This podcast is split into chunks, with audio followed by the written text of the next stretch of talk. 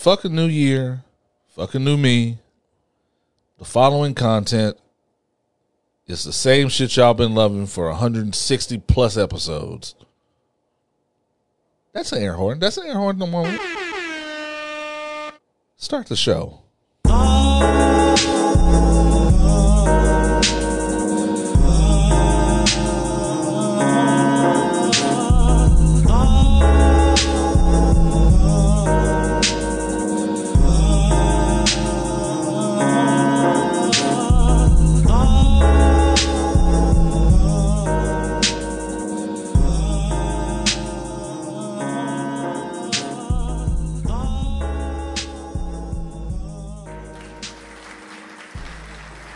You notice, you notice when the year done gone so bad, you ain't hear, you ain't heard a lot of that new year, new me shit. Mm-mm. People just glad to survive this shit. It's still old me from twenty nineteen.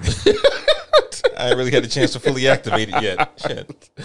Oh man, niggas plus information plus alcohol equals opinions while black. Your black ass cheat sheet from the week of, for the week in foolishness and fuckery. I am your boy Oz, and this is my first full week with no sling on. Let's go. You know what I'm saying? That's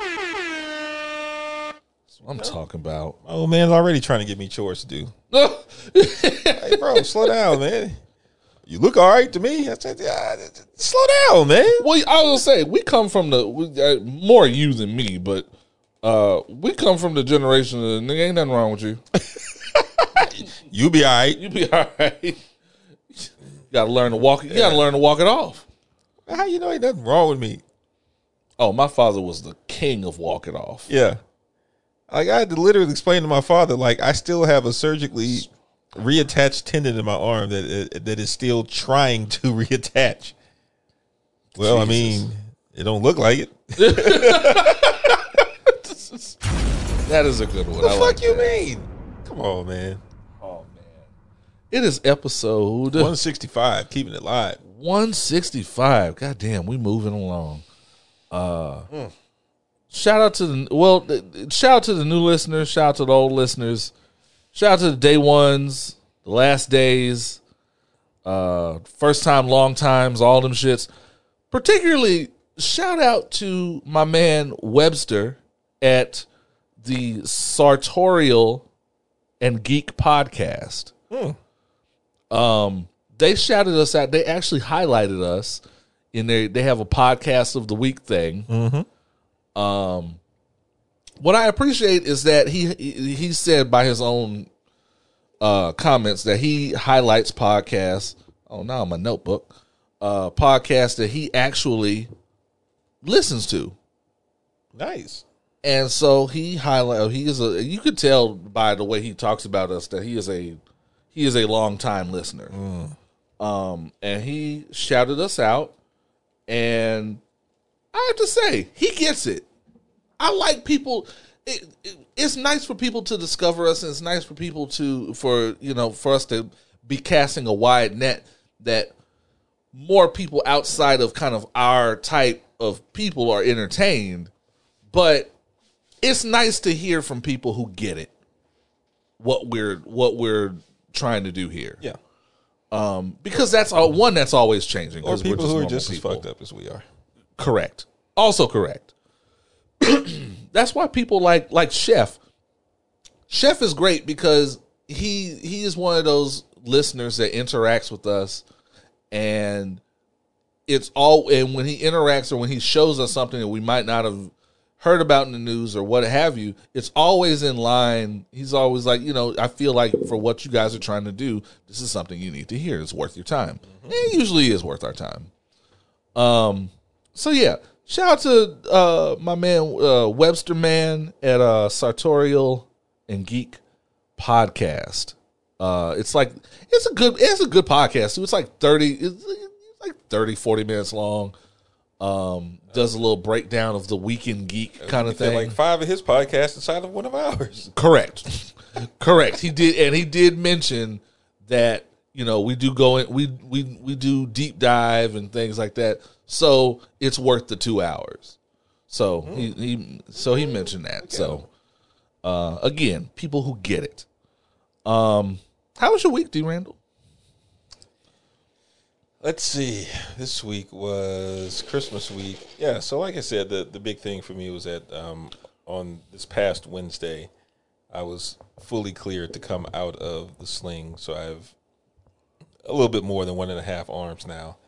Okay. And, and now the real work begins. There we go. Um, that real work is keeping my old man off my back about doing real work. And, you know, it's it's... uh. As as always, this time of year, even though I'm not a new year, new me type of person, I am one of those people that does do a lot of self-reflection. Yeah, um, of course. You know, uh, and this year, more than many other years, was a time for um, for reflection, not just myself on a personal level, but a lot of people around me mm-hmm. um, are also going through things that, that require self-reflection. So yeah, no, um, that's right. You know, shout out to everybody out there that's that's going through some type of change right now and and is um, is dealing with it both positively and and, and otherwise. Um, a lot of people, uh, and I'm pretty sure we're going to mention something about this. A lot of people who have escaped the last two years um, relatively unscathed by COVID.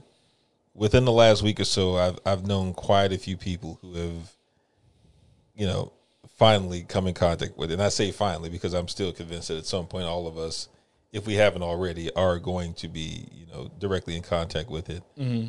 Uh, fortunately, you know, my, my friends and family that have come in contact with it have have all been vaccinated. So symptoms are very mild. Um, Came out on the other side, okay. Yeah, and, and and it's you know it's really just it's just really a testament as to how prevalent the, the Omicron variant is, and it's it's really you know it's really out there, and, and being you know again very fortunate that the people that I know that have been touched by it, um, you know the the results and the symptoms have been been very mild. It was very telling that you know during. For Christmas Day, mm-hmm. my parents and I just went to, well, really, my mother and I just went to my sister's house and kind of, you know, it was real low key. Mm-hmm. Uh, spent time with her family, her kids, you know, my nieces and nephews. You know, Jordan gang all day. Okay. The okay. family that J's together stays together. Go ahead and hit them with the air horns forever. Yeah, yeah. And, and I'm broke. But during that time, you know, my mother was receiving a lot of, you know, as she does every year, she receives a lot of phone calls from family across the U S and whatnot, and people giving their holiday wishes. And, and so many of those calls this year were for people who either recently contracted or, or recently got over some strain of COVID. And it was just, it was just really humbling to, to see, like, wow, this shit is really affecting people. But, again, thankfully, people are taking care of themselves, at least in, in, in my world.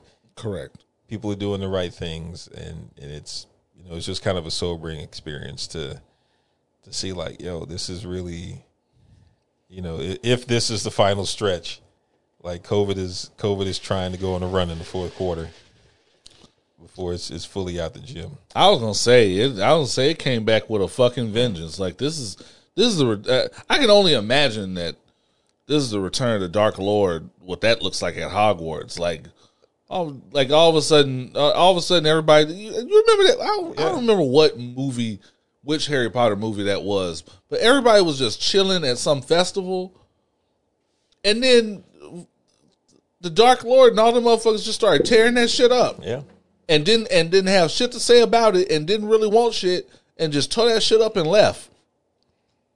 Well, this this feels like. This feels like the one that'll push us into herd immunity. Yeah. I think. I think the numbers have, have spiked so much that... Correct. You know, one way or the other, we're, we're going to get pushed into herd immunity, and this this will probably be it. I was I was say, you know what this really reminds me of? This reminds me of uh, Iron Man three was on the other day, and Tony Stark really jumped out there in front of the T V cameras and all that shit, and talked cash money shit mm-hmm. to the white Mandarin, and was like, and was like, to Trevor think, to, to Trevor, and was like, uh, I think you're a coward. I think you're not a man. I think you're a little bitch.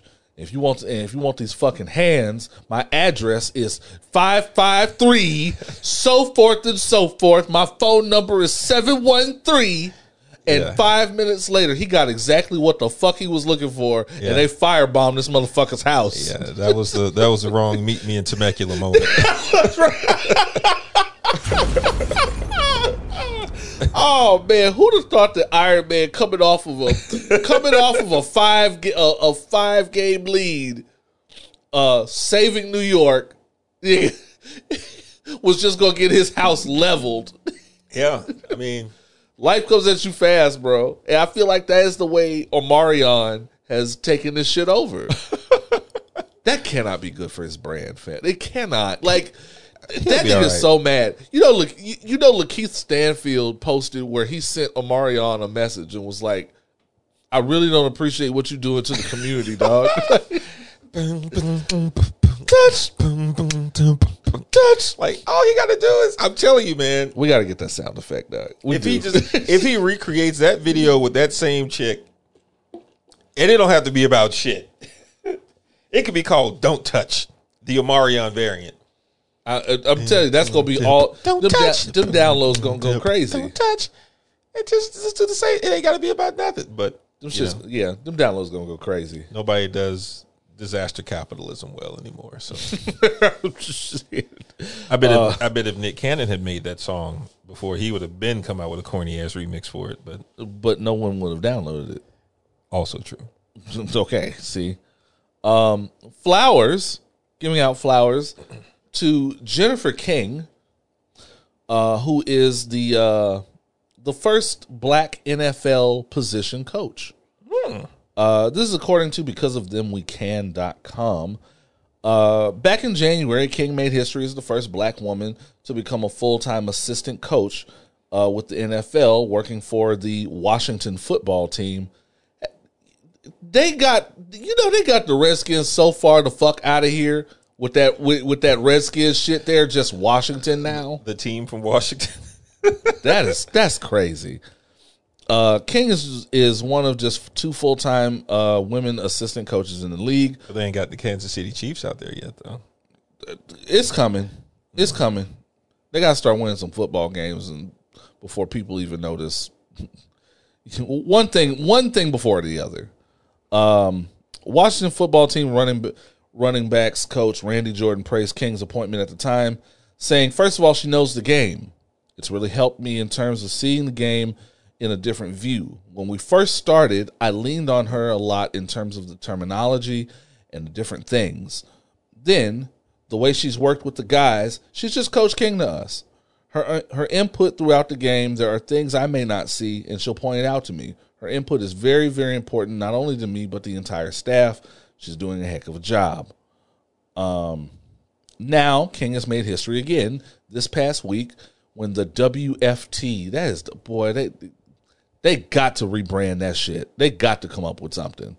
When the W F T, Washington football team, faced off against the Philadelphia Eagles, they came up shorthanded, missing seven assistants due to COVID nineteen, including Jordan.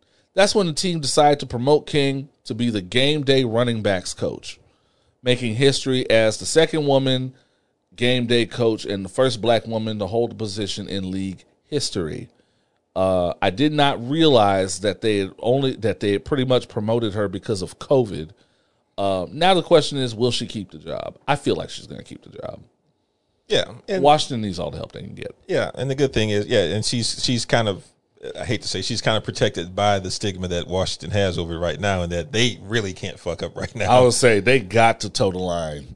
Yeah, Just, and and considering how toxic the how toxic the N F L is already, like she has to get out of get out of jail free card. If she decides it, it's not for her, um, she'll be allowed to gracefully bow out. And they move. Really can't say shit to her. Yeah, it's like eh, I'm moving to this other area, and then you know. She can pretty much write, and she's good. And she's good enough for what she does. She can write her own ticket, one hundred percent. Um. So yeah, uh, hit Jennifer King with the air horns, please. Uh, salute to her. I also have one. Hit hit us. This was provided. Actually, this was provided from uh, one of our longtime listeners, A A Ron, a k a, you know, my favorite white person. Okay. Of twenty-one, twenty-two. I keep forgetting that white people listen to us. Yeah, yeah. And uh, he also happens to be Irish, like actually Irish, Irish. Okay, so he white, white. Yeah, he's white, white. Married a black woman, got black kids. I knew he was white, white when he when he hit us up with, with actual opinions about the uh, about the quality of proper twelve whiskey. Yeah, yeah, and then provided us, you know, uh, alternatives. Alter, yeah, Bushnell's. Was that what? The, what yeah, I think was? I think he did mention Woo! Bushnell's. It went hard. Yeah, hard to remember because it was a good day. He took it to the chest. Um, and this is actually news from from a few months ago. Um, for the first time ever, Miss Ireland twenty twenty-one is a black woman. No shit. In the seventy-four year history of the Miss Ireland pageant. Let me see what she looked like. They have a they have a, a black woman as Miss Ireland, and it's a twenty-six year old Pamela Uba. Okay. Whose family was originally from South Africa, Africa and they um, emigrated over to Ireland when she was seven years old. Uh, she is a medical scientist. And for the last couple of years, she's been working as a first responder during the pandemic. Um, she was doing something at a pageant, I think like a year or so ago. And one of the people at the pageant thought that she was a contestant. She was like, nah, I'm just fine. Well, no, she, that's not what she said. Well, but she is fine. I'm looking at her now. She, she, she looked pretty good. She's like, nah, but they, they encouraged her to start modeling, and a couple years later, here she is, Miss Ireland, twenty twenty-one, first black woman ever. She got a big forehead, so I know that shit is grade A. Just as a fact. I mean, like, what? I told you, I've told you before. The the this is a scientific fact that the big that if you got that if she got a big forehead, the pussy is grade A. Wow. But yeah, she's Miss Ireland. I'm just, so I'm just telling you. And, you know, thanks to her, you know, being a first responder and and shout out to her being a medical scientist. Thank you, Oz. For reducing that woman to a forehead. So this is... this.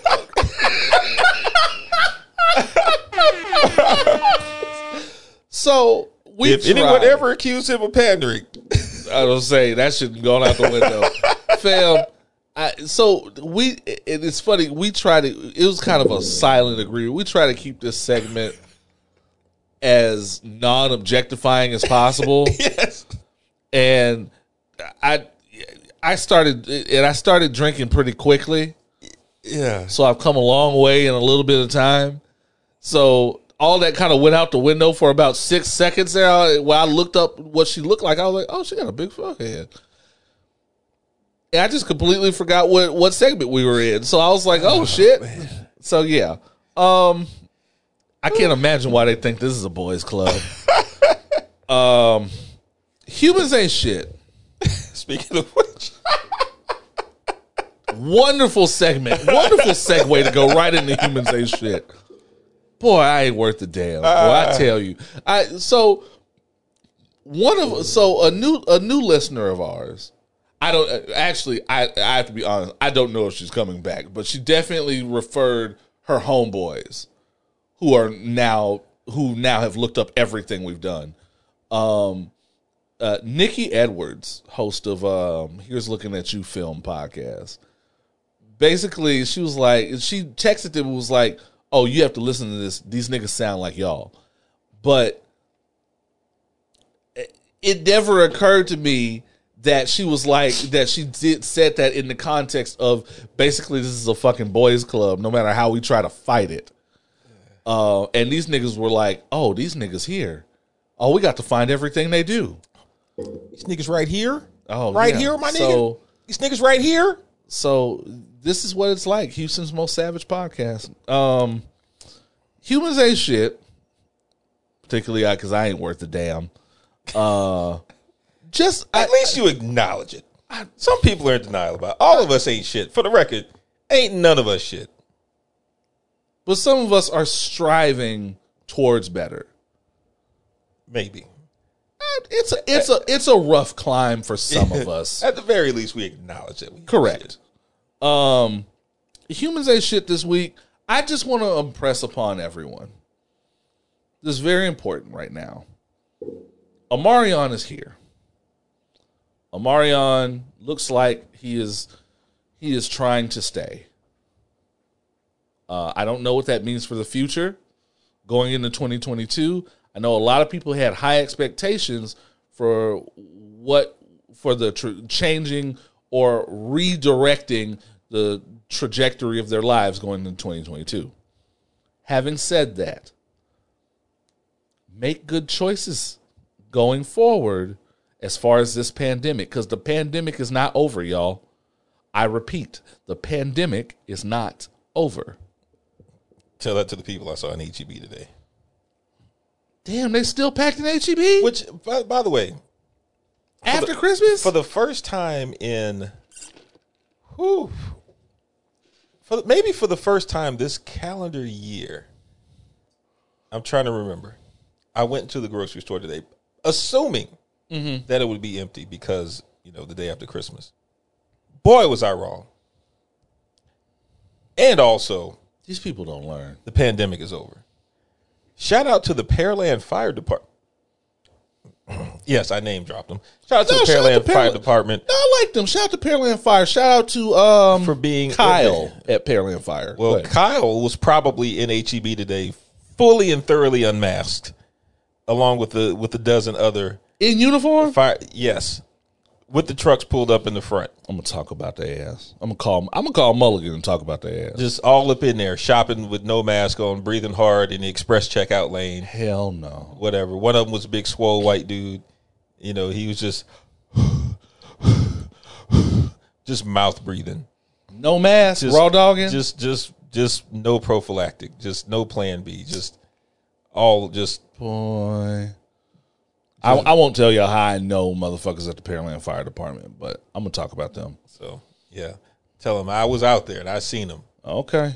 Okay. You know? I'm, I'm, I'm pretty sure I, I'm pretty sure I know they're superior. Oh, it, actually, I take that back. They're superior. Uh, their chief ain't worth a damn either. Um, well, also, Brazoria County don't have the, the same restrictions we got in Harris County. Brazoria, I, I'm so happy I don't live in Brazoria County. Just, I'm again, you knowing why I know yeah. this. Bruh, Brazoria County ain't worth a dick. All, all the motherfuckers that, that work in those departments are just big, just big dumb palooka motherfuckers that clearly have had their wives doing everything uh, for them on an operations level in their in their household all their life. Damn. They don't know they ass. They don't know they ass from a hot rock. I always say, and this is one of the things that I've learned as long as we're on the humans ain't shit part of this segment uh, of this episode, I don't understand grown adults that don't know their clothing sizes.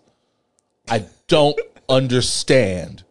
What the fuck are you doing in these stores?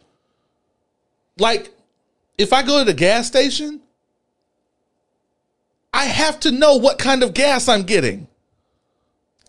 And as an as an adult, presumably you stop growing at least upward sometime around high school. Correct. And barring a dramatic change in weight. Right. Weight gain is one thing. I you, get that. You're going to be pretty much the same size. Like that. Like when I tell you, like retail people, let me know if you feel me on this. You could ask them what the size is of what they have on, and they don't know. Oh, that's you have to, like you have to tell them to turn around, and you check their tag, and they go, "Oh, what size is that?" Wow, fam, it's wow. The idiocracy is upon us, fam. It, I, I swear, you could tell who's never ordered a T-shirt before, or, or you could tell with them, particularly women don't really go through this. Not much. Like women don't really. Women always know their sizes. Women don't really get to not know pertinent information. And they have it a lot harder than we do. Correct. Because women have numerical sizes. Oh man, don't two, four, six, eight, ten, twelve. Yep. We don't got even... small, medium, large, extra large, two X. Boy, I tell you, this mm, mm. women are a little different, and they have, and I can go into the whole thing about marketing and all that shit that really works against them. Men don't have to know shit. Men don't have to know shit, and they still don't know. I haven't tried on clothes in maybe twenty-five years. Agreed. I just know what I know what the fuck size I am. I know that shit's not gonna yeah. fit. I I just get it. It's, it's and fine. I can tell you the different fit for the different brands as well. Correct. A, I can tell you how a polo will fit versus an Old Navy. Correct. And I just know that. Man, boy, I tell you, people get it, people are getting worse. Uh, nobody outside of retail can convince me otherwise. People are getting worse. I swear, it's ridiculous. All that to say, man, make good choices. The pandemic is not over. Wear a mask when applicable. You know, at least I, I just don't want us repeating the same mistakes as twenty twenty. Get boosted. Get boosted. At this point, I'm not even going to tell people to get vaxxed. If you're not vaxxed at this point, if you you just don't want to be, it's been your choice, and that you know that's fine. I and I'm like like tomorrow. I'm I gotta find somewhere. I gotta find somewhere, uh, preferably after the movie. Uh, C V S. C V S is real easy. Okay, now don't, uh, you don't have to make an appointment. You can just do it. Do it online. Okay, it's cool. it's it's really it's painfully easy. I can do that. Cool. Yeah. Um. So I'll do that. Uh. See. See. On air, actively making good choices. Yeah. Um. Song of the week. It is. I always say, I, whenever I realize that there's an artist that I have not played on this podcast after one hundred sixty plus episodes, nine hours worth of music, um, I'm always surprised. I'm always shocked. How did we go that long not playing X artist or whatever? And I always introduce shit while I'm bringing it up on my phone. Um, how have we not played N E R D? None. Never. How have we not played N E R D, and how have we never played anything from In Search Of? Mm. Which is just one of the, I mean, and Randall said, and this is God's honest truth, one of the most criminally underrated albums ever. Yeah. Criminally underrated, so much influence in it. Absolutely. Like there are there are tons of artists I can point to. You know how we always say that we're in an era now where people grew up on Kanye?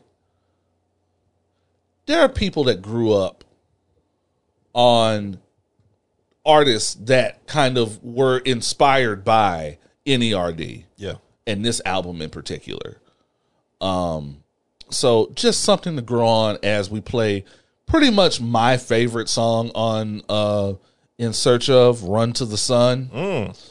Uh, yeah, this was the one that actually sold the album for me. A real bop. Uh, it's a hardcore bop. Uh, pour yourself something. Get comfortable. We're going to have a good episode. And we'll be right back with more Opinions Wild Black. Let's go. You know,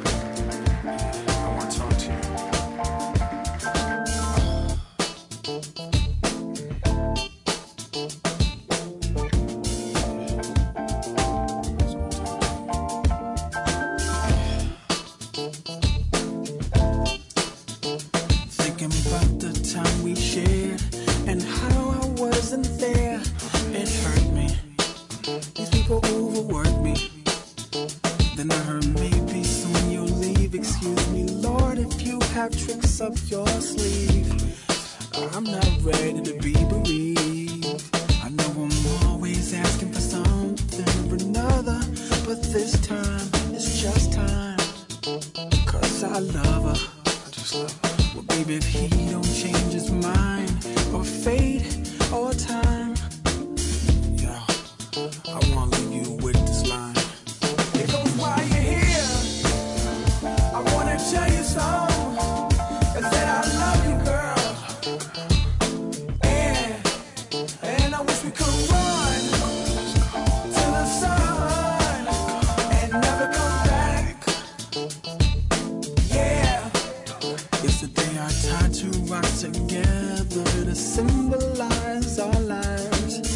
threw them in the ocean. Now they're on their ocean floor coasting till they stop rolling so far that no sonar would list them. They won't see it. To the point that no one would even believe that we existed. I know that may sound twisted, but my neglect is killing me. I feel so guilty. Please have faith if you feel me. It goes by your ear. I wanna tell you something.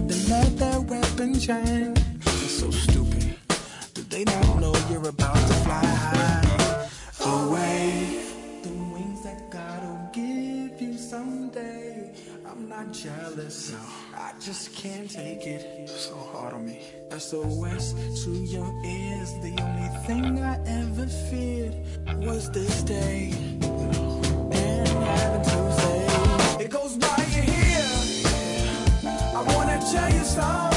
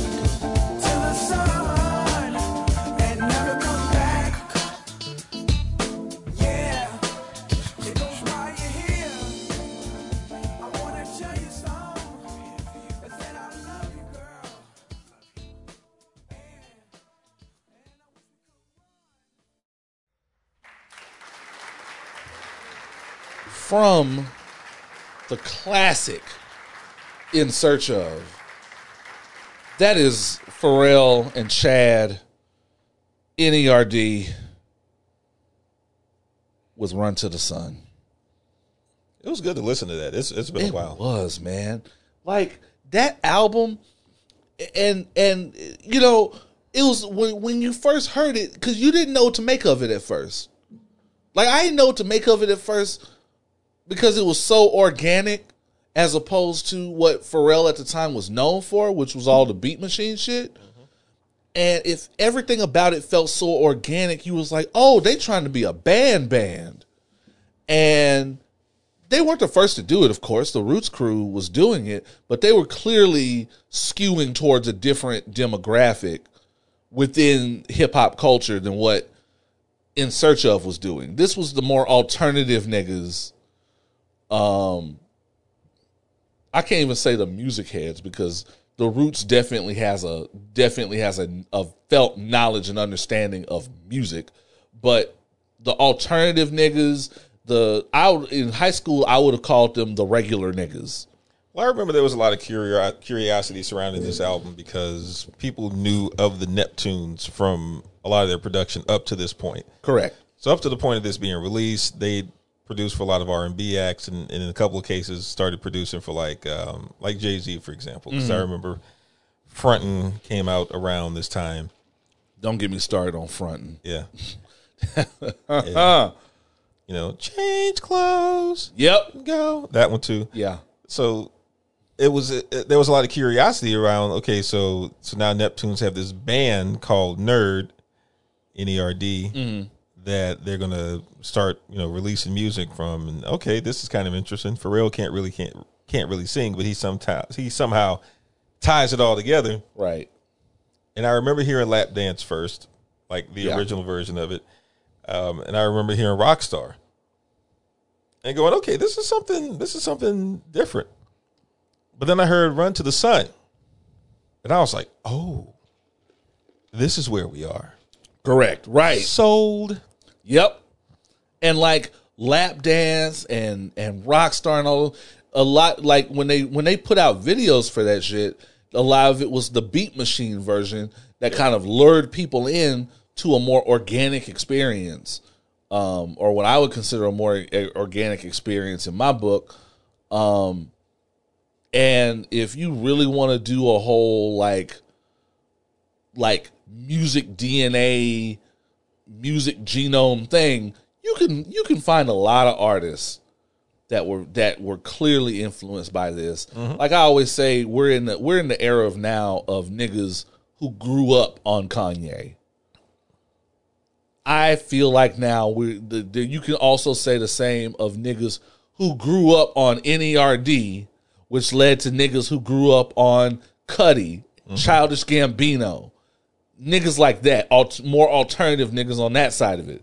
Uh, Tyler, mm-hmm. um, Earl's, well, for better or worse, Earl Sweatshirt, um, Frank. Yeah, I was just having a Frank conversation. Um, I think I'm gonna, I, shocking.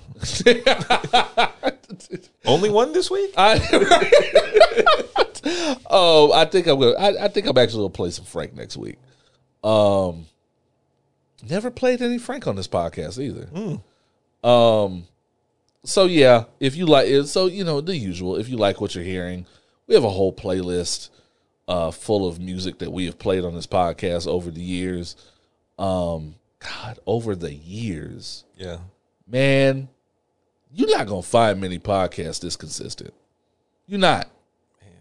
And still doing it. Still. And still doing it and still going to be doing it. Because, well, one, because we like it. But two, this pandemic about to get hot again. I mean, isn't it? I'm just annoyed at the thought of it. Yeah, I, I agree. Um, so yeah, there's that. Um, shout out to Pharrell. How old is Super Thug by now? God damn, how old is Super Thug? What, what, what, what? Because you know that was his what, really what, his what, big, what? his big crossover into the business. Like that was that put him on. Yeah.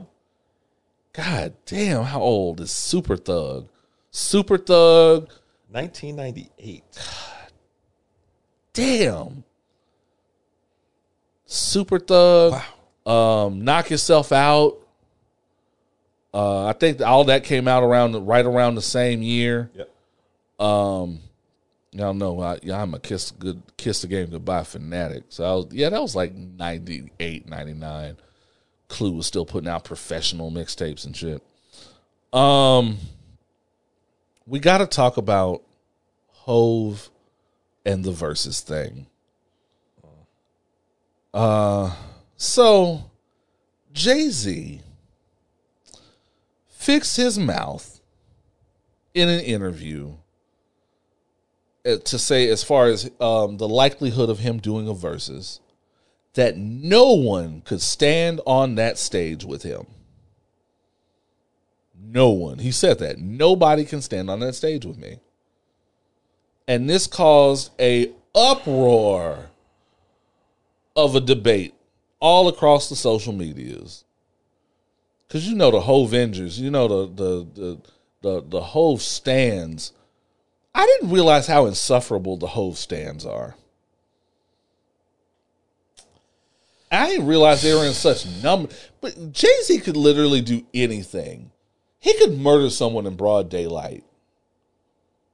And they'd just be good with it. And everybody who didn't like it would just be a fucking hater. People who think that, people who have stand for Jay-Z and, and have said that Jay-Z is the greatest rapper of all time for, I guess, the last ten years or so, will never let go of that.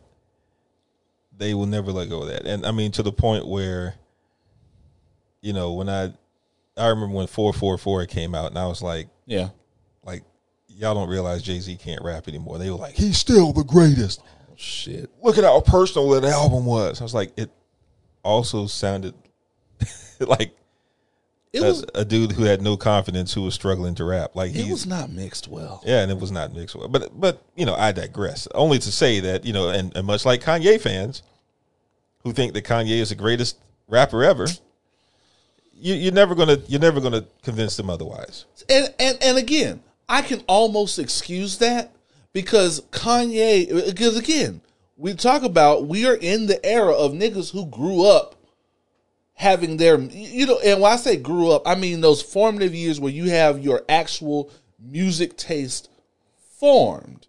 Mm-hmm. Niggas who grew up in their formative years on Kanye,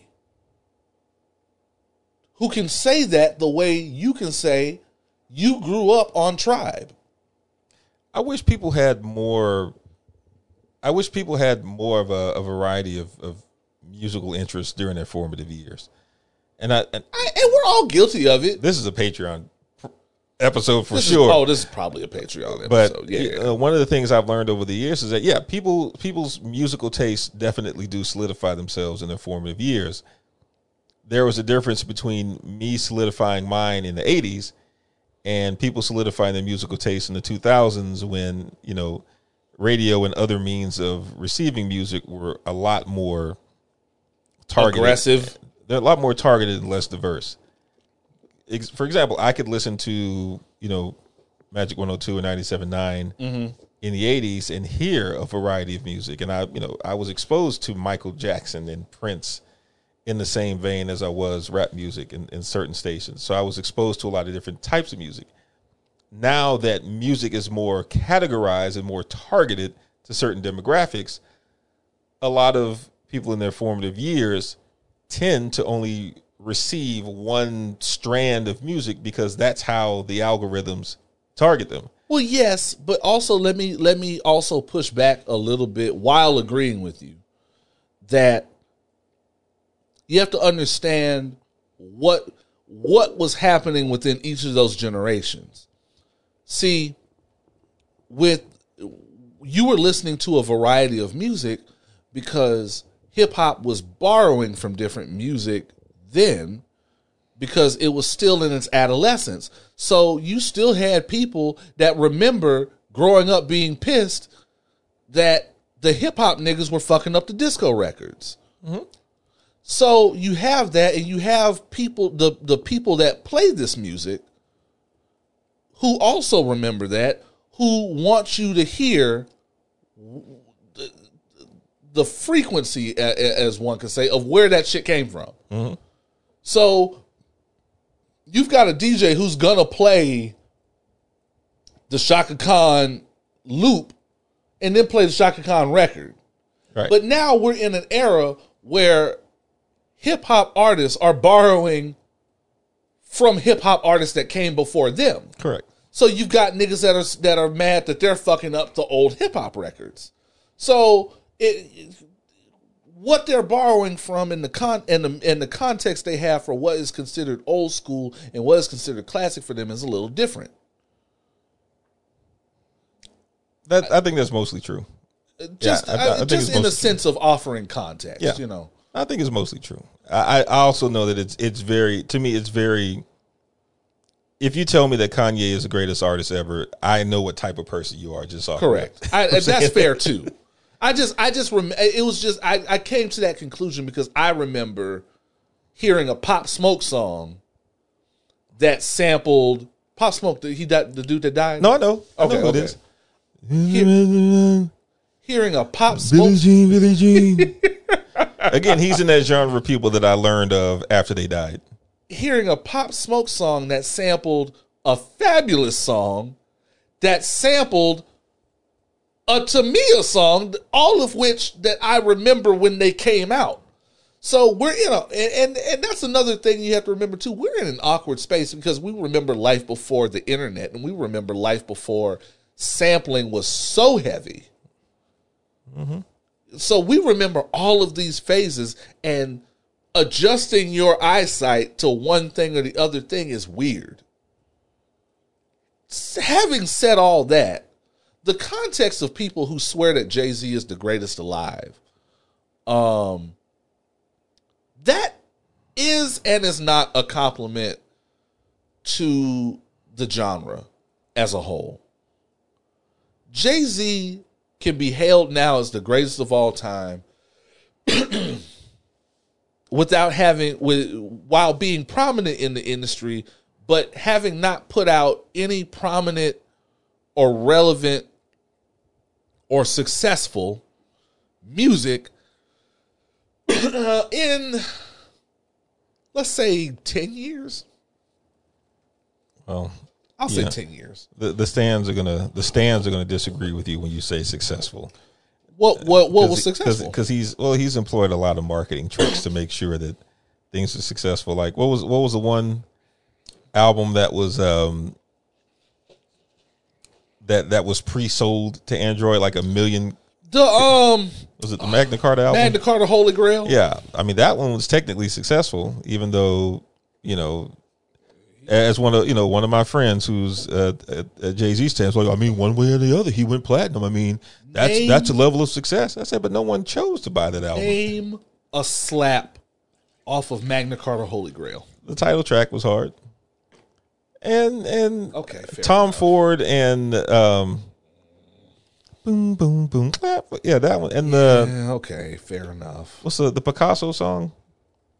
Oh yeah, I did. Okay, I did like that. So he had he had Picasso, a couple baby. Okay, yeah. yeah, I fucked with that. He had a few on there. Yeah, I mean, you know, now. But you also have to look at where he was as an artist there, right? Like this, and and and I remember the argument happening of where Jay-Z had gotten to, because everybody had decided then that Jay-Z and Kanye had switched places. Jay-Z was the, used to be the nigga that showed up in the jersey and the and and and the and the and the and the fitted and the J's, and Kanye was the geeky nigga that showed up in the polo and the khakis and was and and and, was, and they had switched places. Suddenly, Kanye was the sloppy nigga, and since now he started wearing his own shit. Since he started wearing the shit that he designed, and Hov was the nigga doing started dressing his age. Started well, started dressing like a grown fucking man. Yes, um, who dressed his age and was doing videos, uh, in grown up spaces, in an art gallery, dancing with the cast of girls. Yeah, like that was that was different. So, like, so I, I, he was getting clowned a lot in that, in those circles. So you have to remember that, because if we're talking about Jay-Z doing a versus, he can't play anything past. Let's see. So what he said was that nobody can stand on stage with him during the verses. I'm getting there. Oh, okay, sorry. The first, because this is an important caveat. He can't play anything past mm, Blueprint two, Watch the Throne, Watch the Throne. He can't play anything past Watch the Throne. Which is technically a Kanye album. Which is technically, yes, a Kanye album. Um, so right there, that's a hard versus if you put Kanye on that stage with him. But even then, Watch the Throne only had a couple of songs. It only there. had two or three slaps. Name another song besides Niggas in Paris. Ooh, I can't. I can't. There we go. And I like that shit. And I can't name another slap. Um, and the other thing, and I didn't want to get into this debate about who could who could who could whoop Jay-Z in a versus this, that, and the third. I'm ready. Because everybody ha- because everybody has that conversation, and we've seen in these verses that that can go another way. I stay ready for this. There were people who were convinced that Dipset would just would just eat the locks, and they were wrong. Boy, were they! You know, to the point where Jadakiss is a name again, and has not put out any music. Yeah. So he, I don't want to have that discussion. But he's outside. He is outside, correct. So I don't want to have that discussion because I don't really care for the competitive aspect of versus anyway. The important thing is that everyone is missing what Jay-Z said. He said no one, he didn't say no one can beat me. He said no one can stand on that stage with me. That is a different That is a different statement. That is untrue. That is a profoundly false statement. A, a wildly false statement. No one can. If you want to, I know, and his era of rap is uniquely braggadocious, so I get it. No one can beat me in a versus. Debatable, but I'll give it to you. Also false. If you ask the heads like Randall. False. That was a heavy pour. Well, I was going to say, did you mean to pour that much? I did not. um, Bobble tipped over a little hard. But no one can stand on the stage with me? Hell no. That's false. Outwardly false. Let, let's start with the with the young niggas. Drake can stand on a stage with Hove. Yep. Any, uh, uh, your average hour and a half, two hour versus twenty songs. Drake can do it. And not all of these actually go all those twenty songs, by the way. Um, Drake can do it in his sleep. Period. And got and got a slap for every one of Jay-Z's slaps. Drake could do it off of features. Drake could not Drake could, could stay in his mixtape backpack bag and be a contender. Drake will not run out of slaps. And I'm not saying this as a Drake stan either. Baby. I'm saying that the notion that Drake couldn't stand on that stage with Hove, the notion that Wayne can't stand on that stage with Hove. And I know a lot of you anti-Wayne niggas said that y'all y'all really fixed y'all mouths to say that bullshit. Wayne can stand on that stage with Hove. Jay-Z would have trouble staying on stage with Kanye. As much as I despise Kanye, Jay-Z would have trouble staying on stage with him. Kanye got enough slaps in the tuck. And this is without him getting even even getting into his producer bag. Can't none of them fuck with Busta Rhymes, though. When Busta Rhymes said, bring me a worthy adversary, he was right. He said and, that with his chest. And and if you go back and you check the records between albums and features that were hits. Yeah. And you put him on stage next to Jay-Z, it would actually be embarrassing. Bus got slaps for every era. He, he, he does. He got at least one for you for every one. He got slaps for every era. First and second era Busta Rhymes will contend with first and second era Hove. Well, you don't want leaders of the new school shit. Well, we don't. We don't need to go back. That uh, we don't. We don't need that. Actually. No, we don't need to do that. I'm, I'm not trying to lose this argument. You don't want. What was the first album? Woo Ha got you all in check. Fam. The second Woo Ha comes on, what the fuck Jay-Z gonna do? What the fuck is Jay-Z gonna do when Woo Ha comes on? What the fuck is Jay-Z gonna do when Hands Where My Eyes Can See come on? That'll be the last song too. By the way, and not uh, Jay-Z has a very strong catalog. Like he, he's, you know, he's he's almost well within his rights to have the amount of um, um, confidence that he has. Oh, Jay-Z can lay he can lay claim to his stature. Yeah. in hip hop. But he ain't. He, he he's not invincible. He's not good. He he he can't even stay on stage with his wife. And I've seen that happen with the On the Run tour.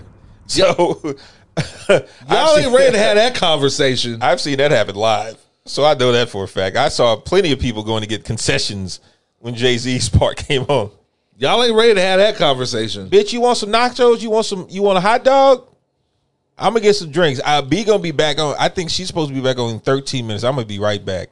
I ain't. I ain't here for this shit. They treated him like the opening act. He is the opening act to his wife. Ooh, we y'all ain't ready to have that conversation though. Jay- y'all not ready.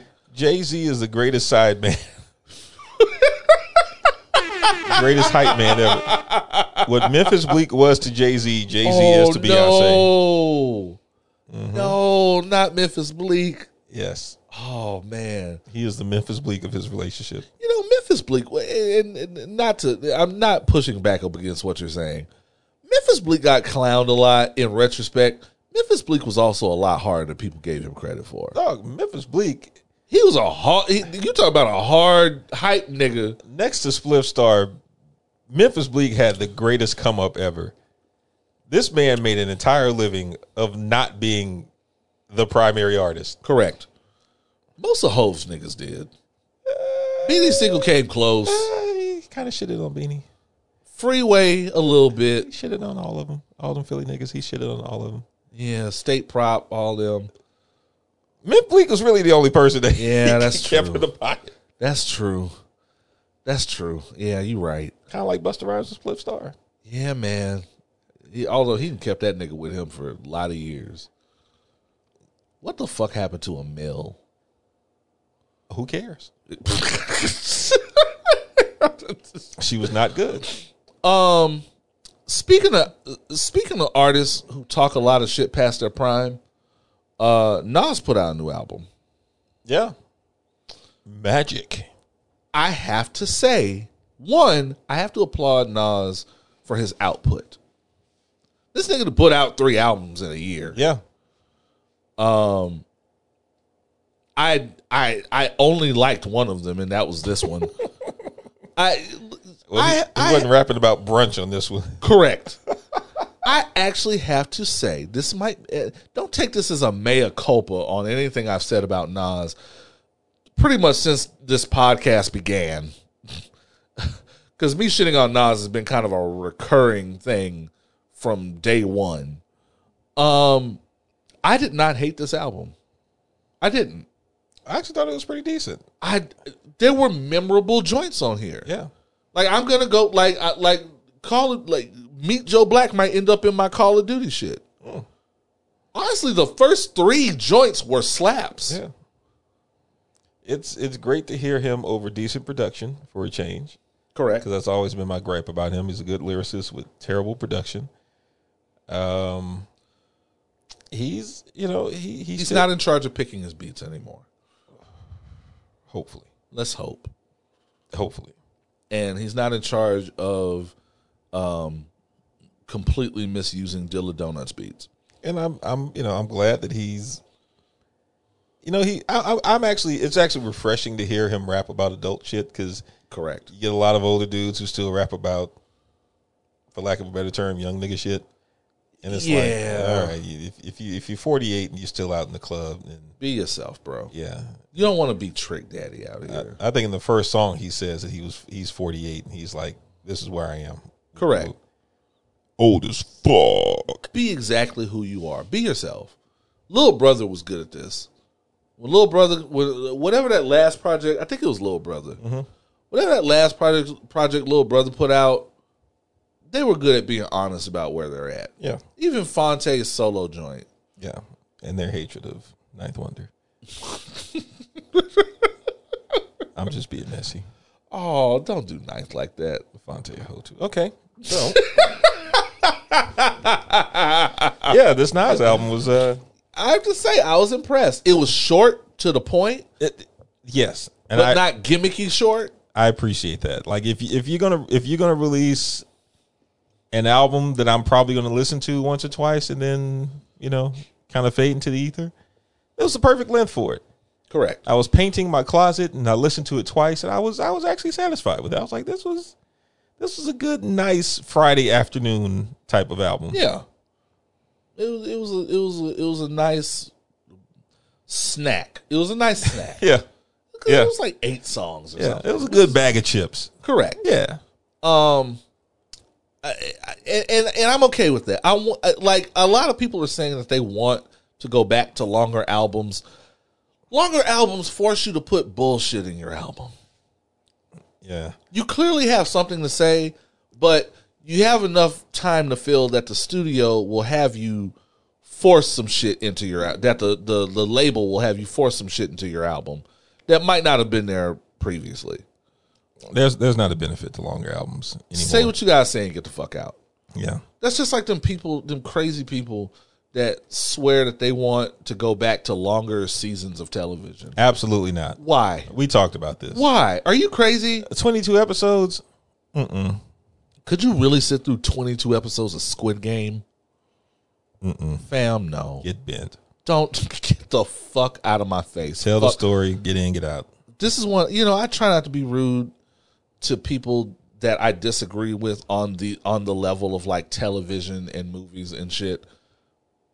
People that want longer television seasons can fuck all the way off. Fuck off. Go away. No. Absolutely not. Never. No. Go back and watch Agents of S H I E L D like the first five seasons. Right. And tell me if you can make it through twenty plus episodes again. Fam, just where would we be if Seventh Heaven, not even Seventh Heaven, because you know they about to they about to cancel Grey's Anatomy. Does that even count? It's been, what, twenty seasons? Fam, does that even count? Like eighteen or nineteen seasons? They're in renegotiations. I said this on online. They're in renegotiations, but it's not looking good. Like, that's not being canceled. That's being retired. Correct. Put some of these shits out of their misery, fam. Everything don't need to go on forever. And I say that as somebody that wanted to see more Lovecraft Country.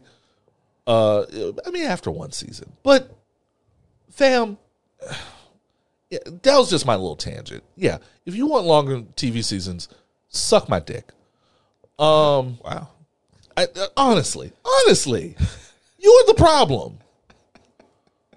That makes me so mad when people say that shit. Anyway, um, all that to say, I, I, I was, I had to give it another listen because I didn't know if I was just overjoyed to hear a Nas album that I liked, that I will revisit. But I'm going to go ahead and give it eight out of ten. I think that's fair. And that's impressive for someone who has not had above a five out of ten from me yeah. in years.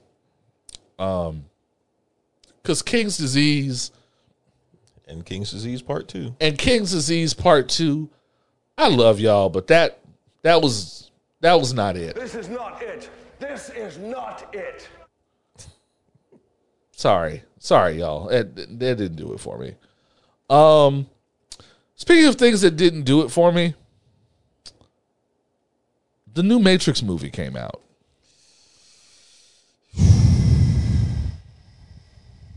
This is not it. This is not it. Can we leave it at that? Oh, man. I, man, and, and, and it hurts because... I was a fan. I am a fan of the Matrix mythology. I am a fan of the Matrix lore. I am one of those people who actually enjoyed what I took from the from uh, Reloaded and Revolutions. Um, I am a fan of this story. Having said that, Matrix Resurrections was something that I did not recognize. This was a monstrosity, and I mean that in the most literary sense, because it was as if Doctor Frankenstein stapled and sewed the best and worst things about the Matrix and the fandom that it created into a Frankenstein's monster, struck it with lightning, and let it go on a rampage. That's exactly what the fuck happened with Matrix Resurrections. That created something that I don't, after watching it two or three times now, I don't fucking recognize. I uh, I watched it twice, actually. Oh, I watched, wow. I watched it twice. I made it halfway through one viewing, and I was just like, I, I can't do it. I love myself too much. I can't, I can't do this anymore. It This hurt. This was... First, I think the, the best word to describe was unnecessary. It was Correct. Not, it was not necessary at all to make this movie. It did nothing to justify its existence. No. Uh, to me, it did not add to it did not add to the narrative. It did not add to the pantheon of the mythos. If anything, it cheapened it. Yeah, it was a self-filleting um, mockery of itself.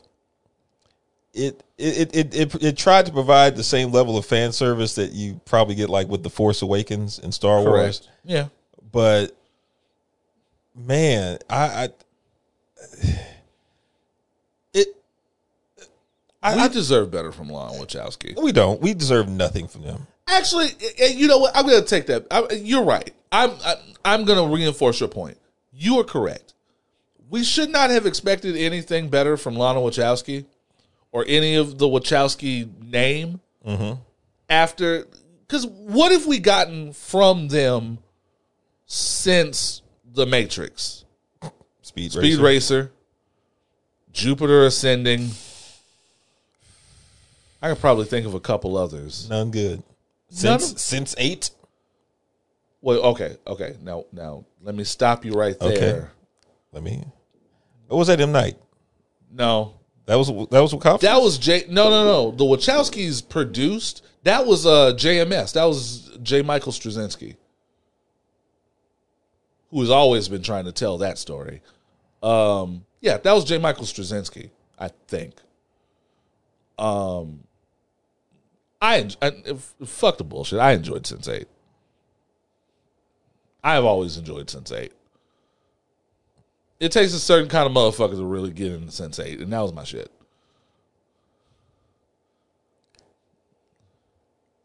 Yeah, didn't they just produce it? They did V for Vendetta. They did, okay. V for Vendetta, I'll give them that. They did Sense eight. Yeah, yeah. Okay.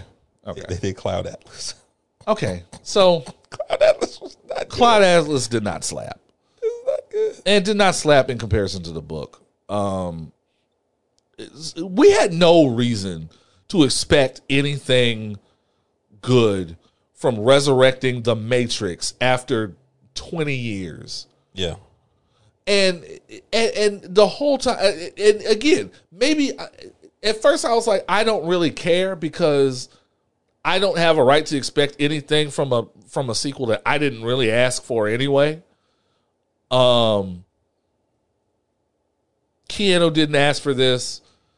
Uh, he's also not going to turn down a check at this point because he's earned that right. Oh. I had so many problems with The Matrix. This almost has to be a Patreon. Almost. Yeah. I, I, if I gave more of a shit. Yeah, it, it's tough for me to really talk about it because it like.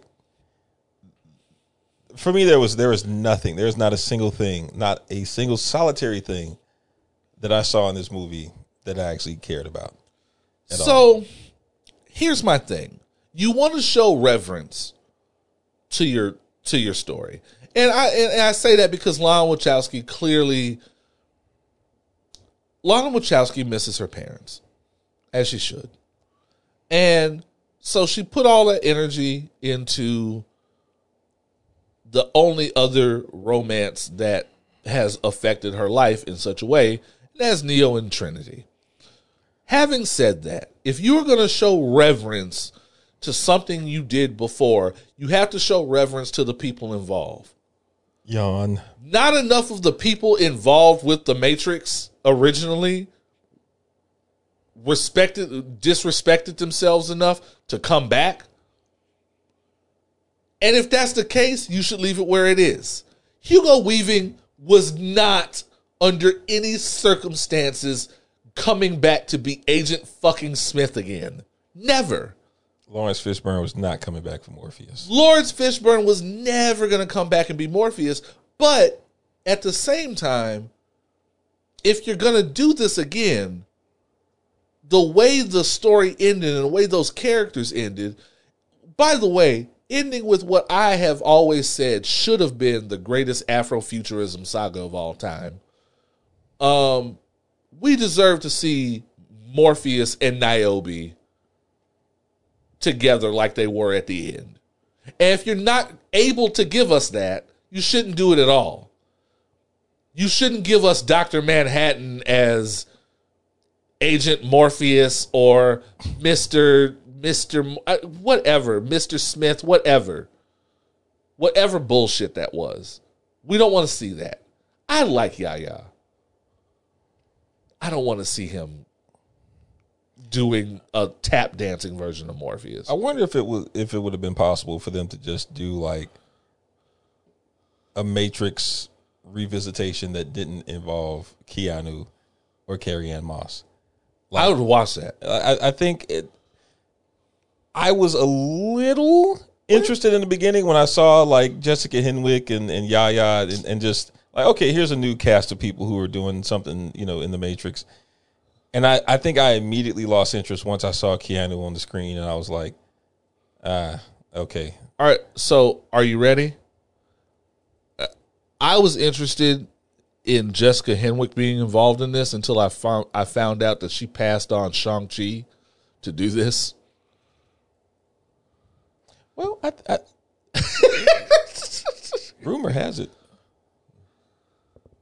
Supposedly she found she passed on Shang-Chi for this bullshit. Rumor has it she's not done with the Matrix. No. Oh, Marvel. Marvel. Yes. Hmm. I've heard some Iron Fist rumors. Oh, fuck's sake. Namely that she might be the next Iron Fist. God damn it. Which is cool, but that means at some point we're going to have to see Finn Jones again. But you know, or maybe not. Even if it's just to pass it down. Because we know how Marvel works, and in the sense of continuity and the sense of seeing that mm-hmm. happen in real time, we're going to have to see Finn Jones again. Okay. As long as it's just in passing. Yeah. I'm fine with that. Because, you know, Hawkeye was really supposed to be... Hawkeye... I, I still say Hawkeye was supposed to be well, Jeremy Renner on the way out. Well, what if it's a multiversal Iron Fist? Oh, fair enough. And then you don't have to do it. Yeah, that's fair. All right, I'll take it. And you also might get a multiverse Tyrese as Luke Cage.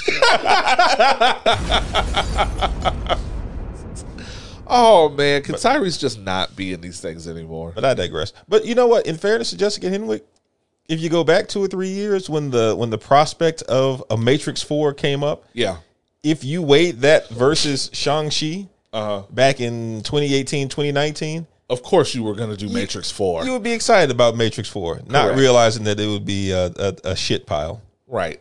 Which is which is so funny because it's the in, because that is the exact inverse of how Will Smith fucked himself out of not being in the Matrix.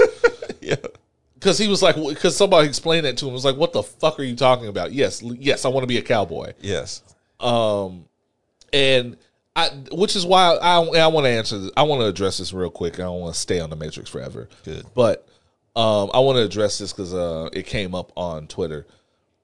Um, I have always said that The Matrix really was supposed to be the greatest Afrofuturism saga ever. Not Cloud Atlas? Jesus Christ. So we know that The Matrix was stolen from a black woman. Uh-huh. Having said that, remember, just think about the O G Matrix. All the key people were black people. Mm-hmm. All the key people who played a, a a pivotal role outside of Keanu Reeves, who was supposed to be Will Smith, mm-hmm. were black people. Morpheus, mm-hmm. the Oracle, mm-hmm. even Niobe, mm-hmm. the general of all of Zion. The dude who didn't want to come back for the sequel because he wanted to get paid more money. I forgot his name. Who didn't want to come back for the sequel? The little light-skinned dude. Uh, Marcus Chong. Was that his name? The the operator? Sure. Yeah, Marcus Chong. Ray Don Chong's brother. The real shit. Ray Don Chong's brother. Okay, I believe you. Um, yeah, Tank and Dozer. Yeah. Yeah. Um, and even in the sequels. Um Dozer's uh what Dozer's wife, Gina Torres was there. Mm. Uh Nona Gay was there. Aaliyah was supposed to be in it. I remember. Yeah. Um, Jada. All these people. What's his name? Uh, what's his name from The Best Man? All these people. All the key people were black. They even, they changed the Oracle into another black. They could have changed the Oracle into anybody. Yeah. Changed her into another black woman that I thought was wonderful. And all of these key people that had key that had key parts in the story were black people fighting against um, uptight white folks. Look at all the white folks. The Merovingian, this upper class motherfucker. Smith.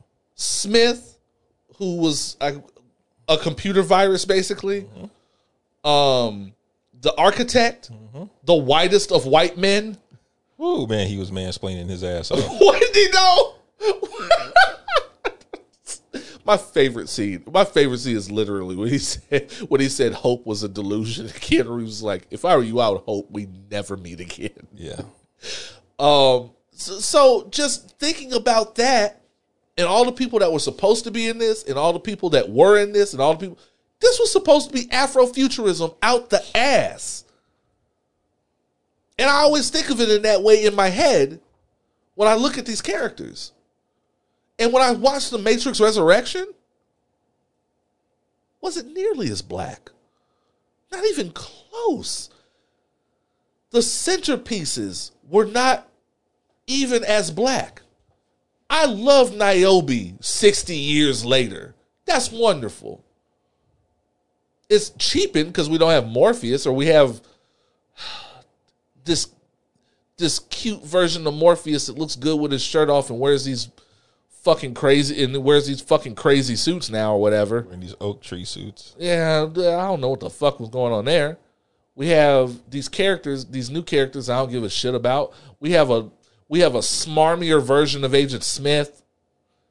We have fucking Doogie Howser. All of these are wide, way wider centerpieces than we were given in the original trilogy. Well, maybe the original trilogy was too woke. Oz. Might have been. Might have been. It was too woke. Might have been. Just saying. Yeah. Just something to look out for. I don't want to get too in, too fucking intellectual, uh, banned, all that shit about The Matrix, they, but they I'm just saying. Critical race theory from The Matrix. So. You're welcome. Um, so yeah, I, fuck, fuck that. I, they could have kept that shit. I watched that, and then I watched No Time to Die. I never thought I would watch those two movies and be more in awe of the James Bond movie. It was a good send off. That was a great way to say goodbye to Daniel Craig. Yeah, and it was a great way for Daniel Craig to never have to even entertain the idea of coming back to this shit, because you could tell Daniel Craig. Even when they when they talked to him about it in interviews, even since like Skyfall, Daniel Craig was clearly sick of this shit. Yeah, it's been over a decade. Correct. Yeah, like, well over a decade. It's time to move on. And, um, and trust me, in the movie, they left no shred of a doubt. Like, yep, he's done. He's forever done. done. Yeah, y'all just like y'all still ask for Christian Bale. Y'all ain't doing that with Daniel Craig. Nah. Um, There's no Deus Ex Machina in this. Fuck no. Um. I do have to mention this very quickly.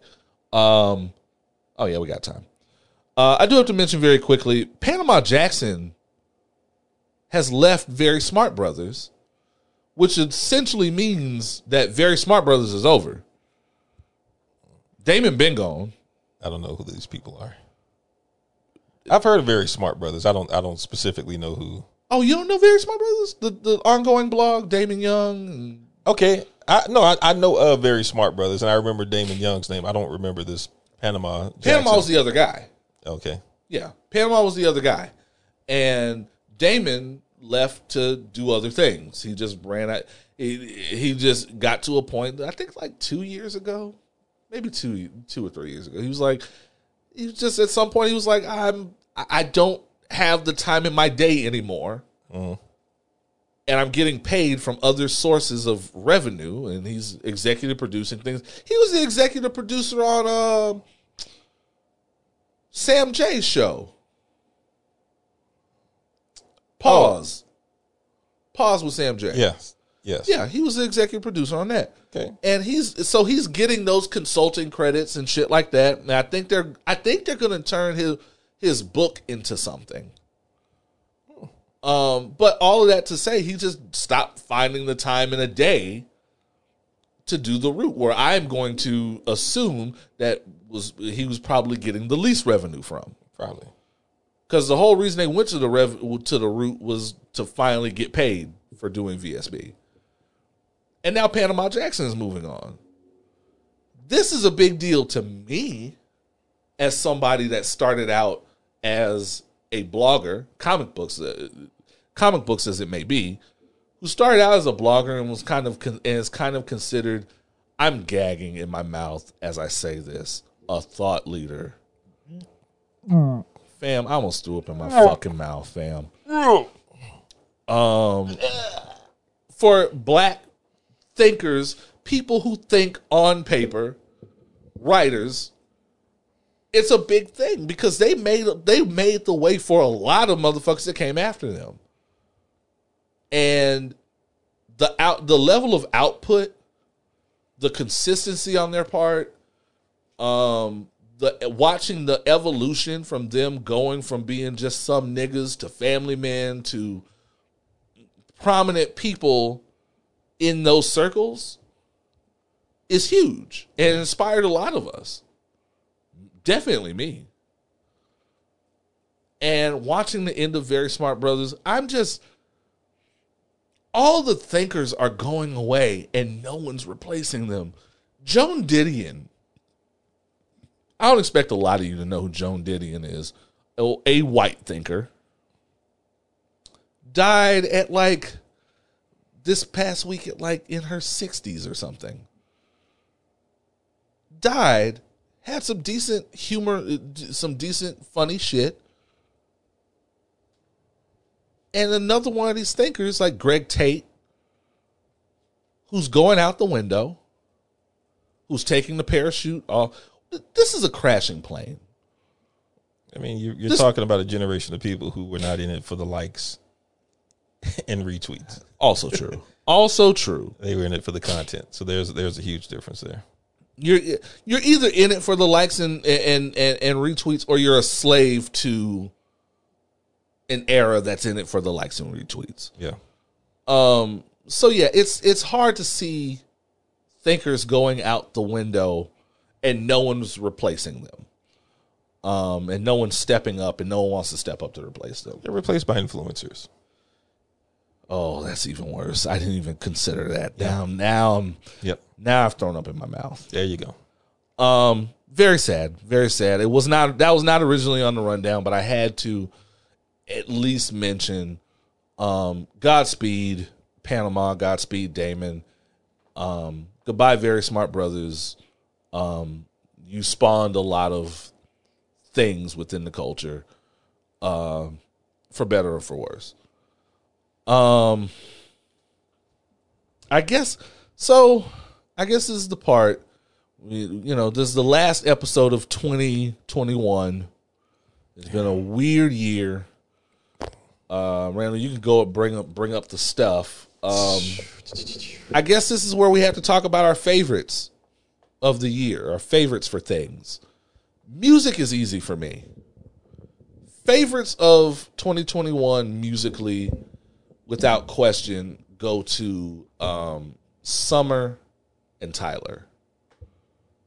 Yeah, I agree. Uh, Tyler, the Creator's album was my, my favorite album, twenty twenty-one. Uh, Summer Walker's album was, I mean, you called it, but it was, I, I, it was surprisingly good to me, like how much I liked it. I, yeah. Uh, so it was, it was kind of a surprise, but yeah, those two I think are standouts. Uh, I've had a few that I just kind of listened to on and off, but I think in terms of the ones that made the immediate, immediate impression on me, like the, the Tyler album to me, um, by far was my most enjoyable listening experience of I, the year. I had fun with her. Hers had a really good run. Yep. It's having a really good run, actually. Um, uh, Um, T V I can say without, I don't even have to look at a list. I can say without question. Mm-hmm. Marvel did it, man. Marvel showed up and showed out and showed that their formula works all across platforms. Yeah, I, I think that um, for all the people who were who talk about superhero fatigue, so to speak, again, in a movie in which in a year in which they released the fewest number of movies in, in a while, uh, yeah, uh, they they do. They've done a good job of showing how a storyline can be carried through different storytelling methods, and you can still have this cinematic universe that's connected through different platforms, including like even the animated platform of, of What If. Like, correct. What If was a very good series, and and it turns out that What If is also significant in the in the grander scheme of everything that's happening in the in the live action cinematic universe. Mm-hmm. So I agree with that. Um, some of my other favorites from this year, uh, Ted Lasso season two was a very good season. It, right now, Ted Lasso is probably my favorite sitcom on T V. Ted Lasso was fun. Um, I'm well, so I'm told. Everybody, yeah. everybody has been talking to me about Ted Lasso. I caught up on Succession, so I'm I'm I'm on the Succession hype train now. I just finished season two. I love Succession. Yeah, I. This is where I love white people tearing each other to pieces. I love it. And you know what's weird is that I know this is gonna sound crazy. It's it's a series in which if you look at other popular, especially like H B O type series, like Game of Thrones was like the last big H B O series. Right. And a lot of what people liked about it was the decadence of it, the violence, the sex, and the, the dragons. Succession is really a show about people talking. Yeah. About getting votes. Correct. To do stuff. And then just fucking each other over. There's no violence. There's no real sex or anything in it. It's just, I think it's just well written, and it just, it just, I enjoy watching white people hate on each other. Very much so. Uh, in particular, Kieran Culkin yeah. is just, I, I it, it, to quote, to quote Woody Harrelson in True Detective, Kieran Culkin's character, Roman, is is a candidate for being what what they would call the Michael Jordan of being a son of a bitch. yeah. what a what a twisted little irreverent little fuck. Yeah. I also want him to just fuck Jerry and get it over with. Well, I, I don't want to see it. I don't. Well, I don't. I don't want to see it. No, I don't want to see it. Just let us know when it happens. I, correct. A lot of people have discovered Southside this year. I just discovered Southside. Southside is so fucking funny. I just watched the first episode before I left to come here and record. Mm-hmm. I did not know that existed. I, when I saw twenty nineteen on season one, yeah. I was like, are you fucking serious? Where the fuck has this been all my life? Nobody watches T B S. Well, that's true. And that's too. Where it was before. Hiding behind Tyler Perry bullshit. Correct. Um, Mayor of Easttown happened. That was a very good limited series. God damn, Mayor of Easttown was good. But those white people are so fucked up. I love it. I Again, white people being fucked up.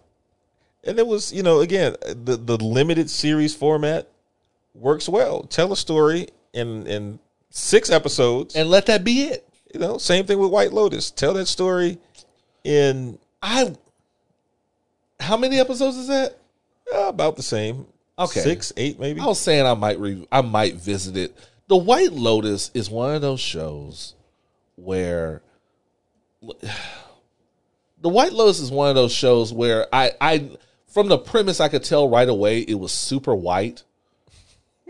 Well, yeah. in a different way. Like Succession, that, the decadence and the and the excess and everything kind of gives you something else to look at. These are just middle-class white people with middle-class white people problems. Six episodes.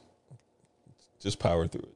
Uh, that's fair. And and I, and and I, who's in it? Steve Zahn? Steve Zahn is in it. Um, I like Steve Zahn. Uh, yeah. Steve Zahn doesn't get a Steve Zahn doesn't get enough work in, in recent times. Jennifer Coolidge is in it. Her character is kind oh, yeah, of annoying. I'll, I'll watch it. Um, I'll watch Jennifer Coolidge. And, and uh, da, da, da, da, da, da, da, da, da, Natasha Rothwell. Oh, I'm in. Okay. Yeah. I got it. And yeah, she, I'm in. She actually has a very prominent role. Oh, good. As well. I'm in. Um, There was another show that I could not think of that was on the tip of my tongue, and I can't think of it now.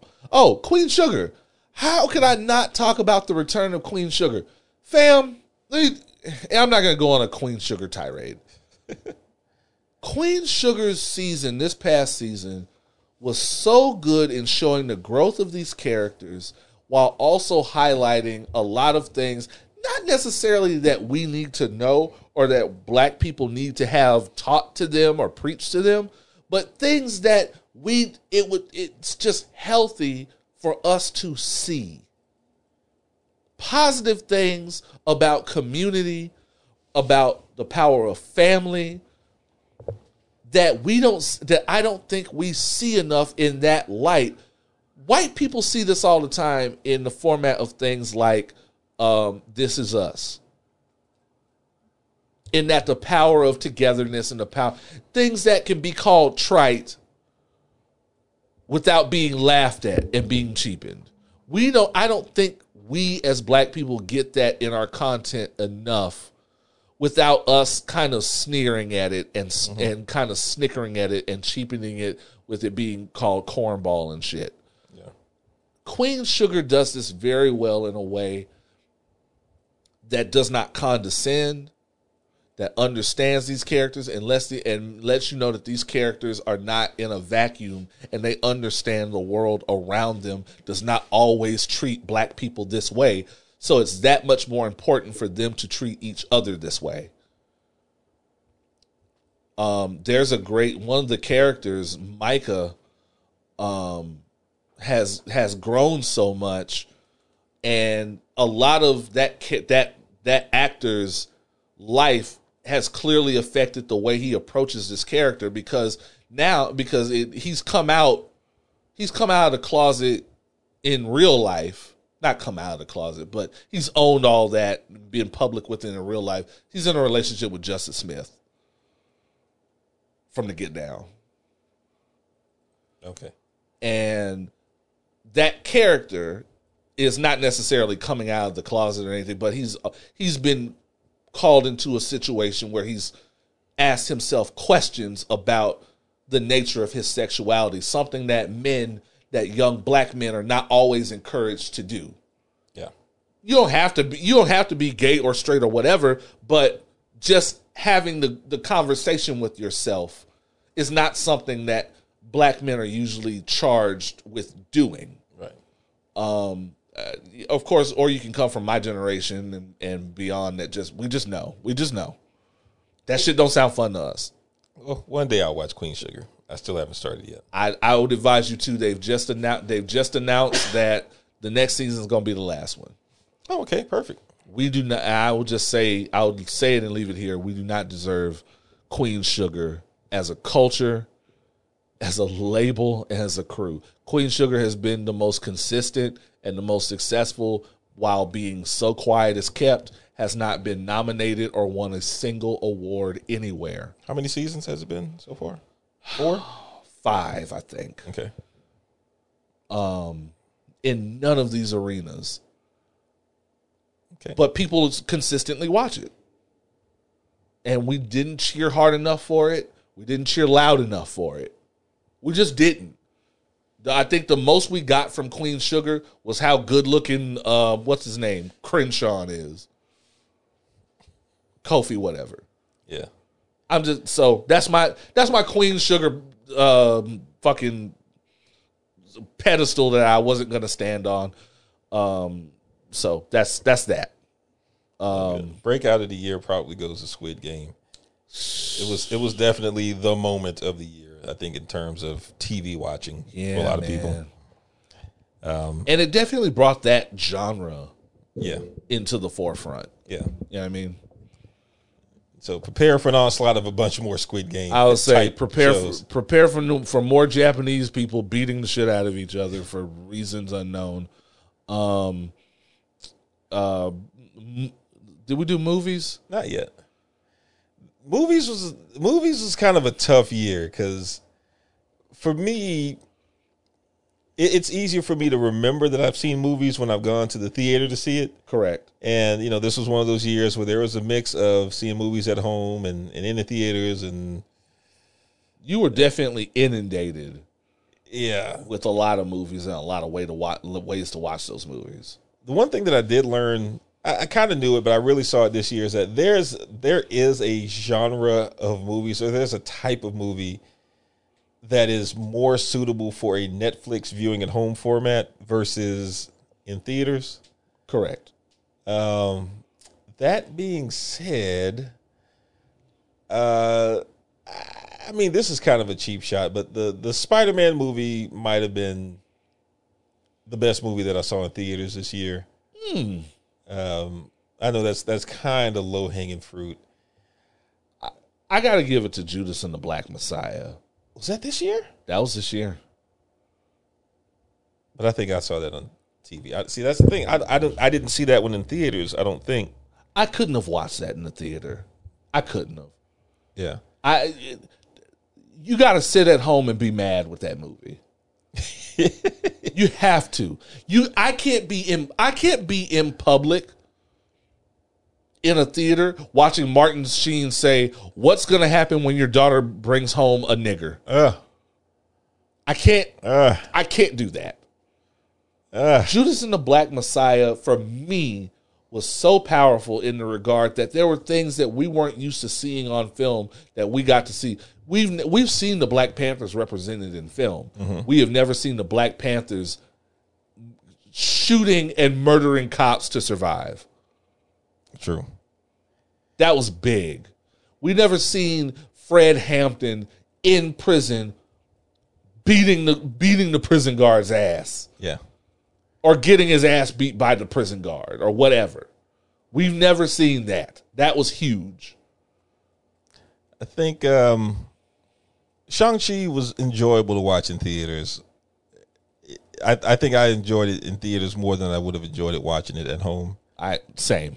Um, of course, No Time to Die, which we mentioned in the previous segment. Woo! That, that was a good one. We're going to miss Daniel Craig, boy. Daniel Craig, as a Bond fanatic... As a nigga who grew up on Bond, yeah, Daniel Craig was a real one. What's really notable about twenty twenty-one, as I looked at this list, is that there's a there's still a laundry list of movies that I want to see that I have not seen yet. Likewise, and I, I feel like some of those movies might make their way to the top of the list once I eventually see them. I read the Wikipedia um, synopsis for Old. Mm. So, I mean, I'm just not going to watch it. M. Night Shyam- M. Night Shyamalama Ding Dong. Whatever his name is. I'm just not going to watch Fam, that shit. That's exactly the... Now, that's a that's a genre that I think needs more attention. M. Night Shyamalan should just write the Wikipedia synopsis for his movies instead of making them. True. And, and, and don't get me wrong. It was still bullshit. I would love for him to stop making movies with a twist. Just tell a story. Correct. I want to see what kind of movie he makes when he's not trying to be Alfred Hitchcock. Here's another movie that I, I really that really made an impression on me, but for a different reason. Okay. The Snyder Cut of Justice League. Yes. I, you know what? I'm hitting that with the air horns. So, the Snyder Cut of Justice League.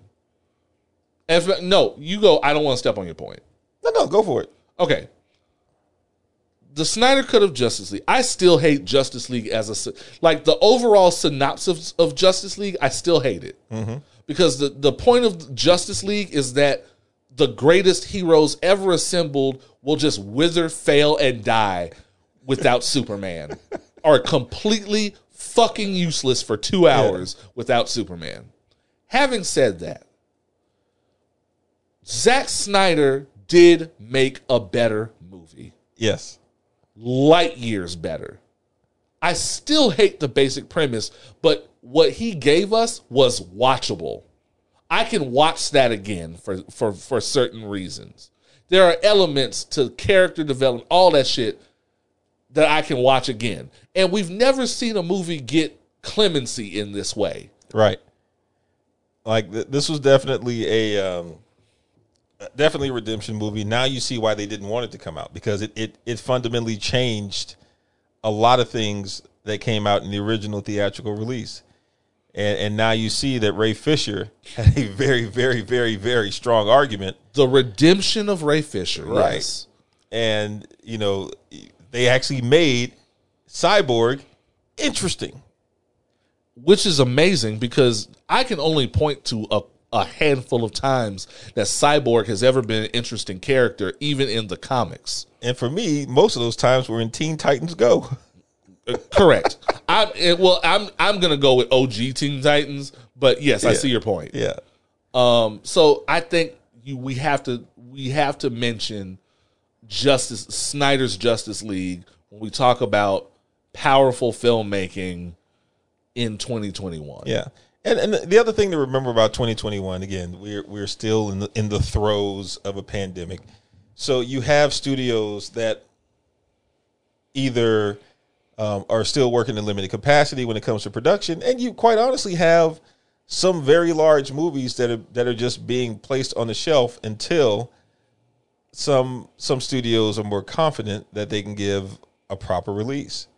Um, although I've mostly lost faith in Top Gun Maverick, that's I think an example of, of so mad that type of movie that, you know, if that would have been a huge summer movie. It would have been a good Fourth of July type movie. It would have, man. And but you can tell that they're still kind of holding back until they get a strong, proper release, theatrical for it. release. Correct. Yeah, there are some, and there are some movies that really should let us go ahead and watch that shit and shit on Netflix. Denzel, we love you, bro. We do, we do, we love you culturally. We never letting go of you. We want to, we we want to consume all the content that you have to offer. Having said that, I am not going to the movie theater to watch A Journal for Jordan. I'm not. I'm not. I'm not. It's not happening. Uh, I, I, you know, I'm I'm kind of Michael B. Jordan in a starring role for me right now. I refuse. I, I'm. I don't need to go to the theater for that. Who else going to be in that movie? Who all going to be there? Define. Oh, well, you watched The Photograph.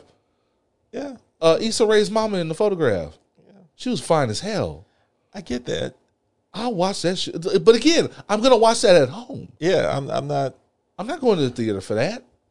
I, there's there's nothing that took place in that trailer that's making me go to the theater. There's, still, there's not. I still haven't watched Without Remorse on Amazon Prime. So I, I watched that shit. I know I'm not going to go to the theater to watch that. I you ain't missing shit. That was that was not a movie. That was a min, that was a mini series pilot to a television show. That's only going to last eight episodes. Mm. I, I mean, it's not really, but that's basically the equivalent. Yeah.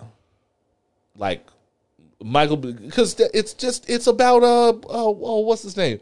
Uh, Jack Ryan's black friend, who's not even black in the original books. Uh, yeah, that was, that was some weird shit. Anyway, Without Remorse, that was a weird movie. So yeah, so the, like this this year was kind of tough for me to to really think back to the movies I like, because so many of those lines were blurred, and and quite honestly, a lot of I think better movies are coming out over the next couple of years. Once correct things begin to open up a little bit, people and, are trying to get out there. And I, and I will say, I will say, I am I am completely convinced now that, because there was a time a couple of years ago where I was like, man, if I could just watch all movies at home and never go to the theater again, I'd be great. No, there's a, there is a definite benefit to being in the atmosphere, in the, in the environment of an actual large theater space, watching a movie with an audience. That's fair. There's a, there's a different feel. Um, I walked into Shang-Chi, and there were children. I, oh, I don't want to talk see, about. I, I went to I went during children. adult hours. Jesus Christ. Watching Spider-Man with an audience was good, especially okay. with the high points in the movie. I'm going to try to get to an early showing tomorrow. People's genuine excitement. Yeah. It was, it was palpable, and it was it was good. That's fair. I'll just get I'll get a good night's sleep and then go to an early showing or something. Yeah.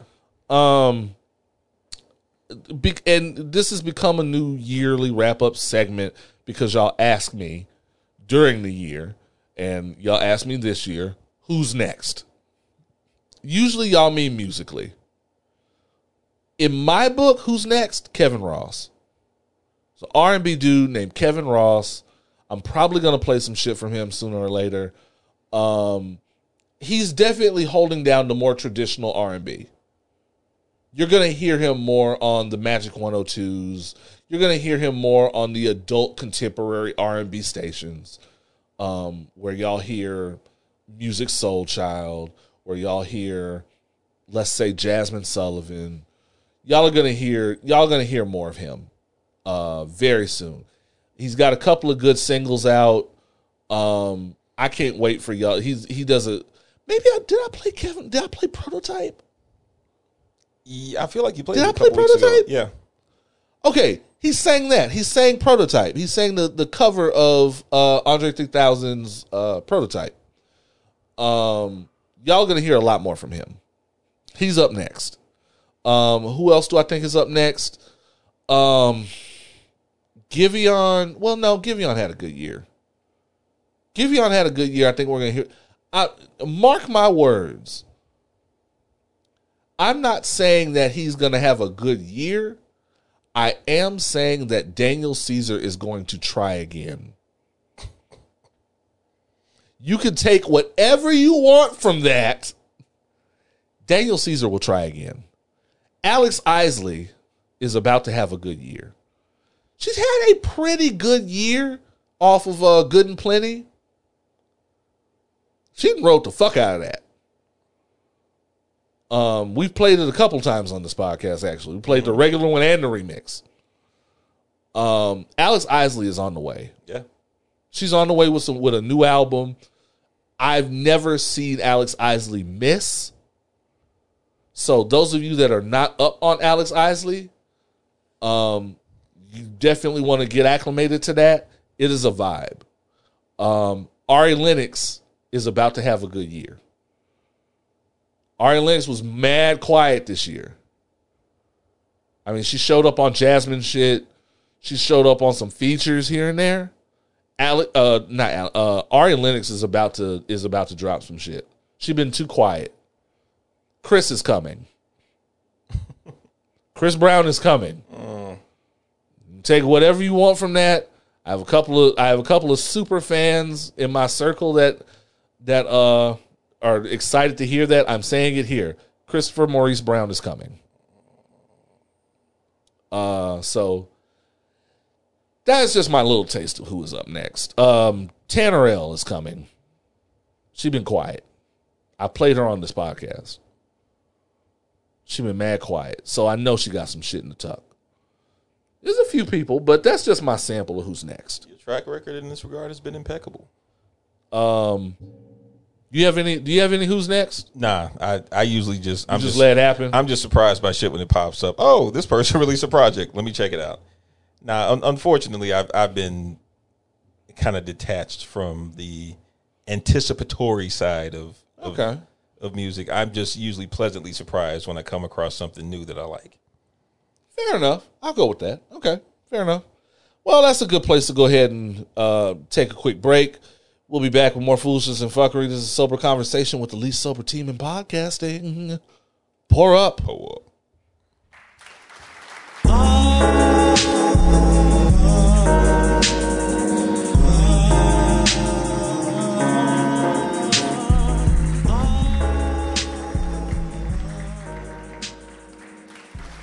And we are back. Oh, we are black. All right. We are opinionated, and yep. I am feeling good. Oh, yeah. Feeling great. Feeling I'm actually, good. I'm actually going to read it. How are you? Um. So, I thought there was something I missed in the rundown, but it's probably not important. I don't care.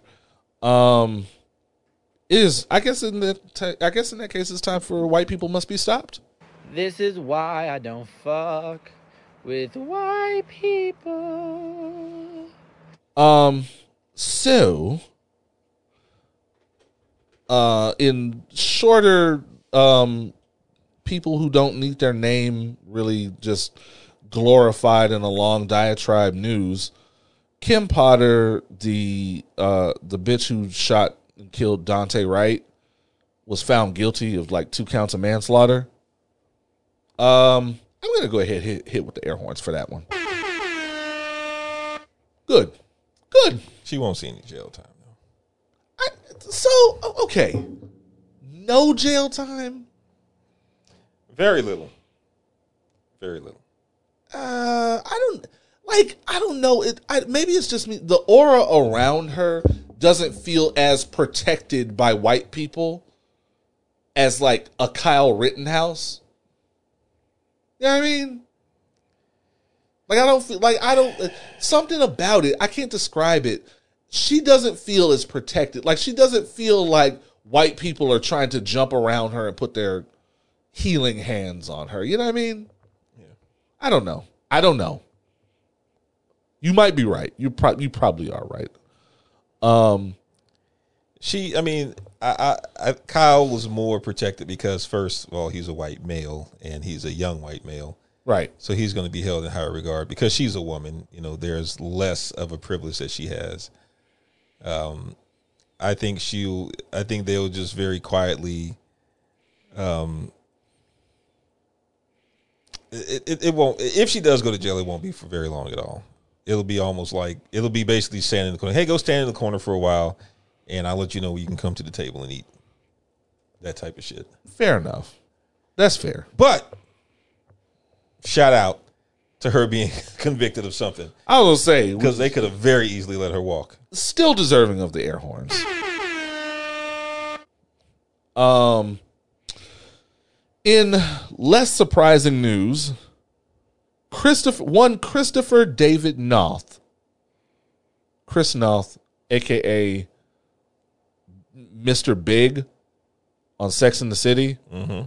uh, a k a. Uh, Queen Latifah's white friend in The Equalizer. I still laughed. I'm sorry. Um, has been accused of like has been accused of sexual misconduct. Um. I think we're on like the fifth victim now in which um, they kicked him off the Equalizer show now. Damn. it's, it's, Damn, how you get kicked off the show? that nobody before, knew was still on. Before it gets canceled. Oh, man. Damn. That's oh man, you got to be more careful, bro. You can't do you can't do shit like that, dog. You can't. But what fucks me up with white people, you can't do shit like that when, as it is, doesn't he just look like the motherfucker who do who who'd be doing that? He looks like his character. He looks right. He looks smarmy and sleazy. He's exactly the person. He's exactly the person that like. Like the whole concept of the director's uh, of the director's couch. Mm-hmm. Oh, why don't you come over to my house and audition? Doesn't he look like exactly the motherfucker inviting women over to his house for that shit? And you know who we owe an apology in all this? Beverly Johnson. Oh yeah, Beverly Johnson said it. She called it. A, she wasn't just telling on Bill.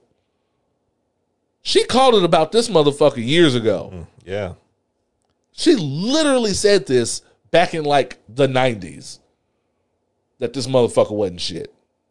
Mister Law and Order. I'm just saying, I don't owe her an apology because I believed her.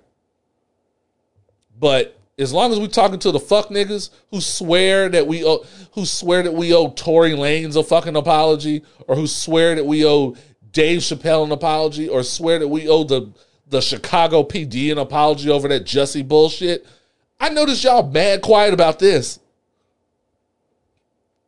And isn't this the fuck nigga bread and butter? Isn't this where they always go, well, what about the white men? Well, what about the white men who rape people? What about the niggas? I'm just saying.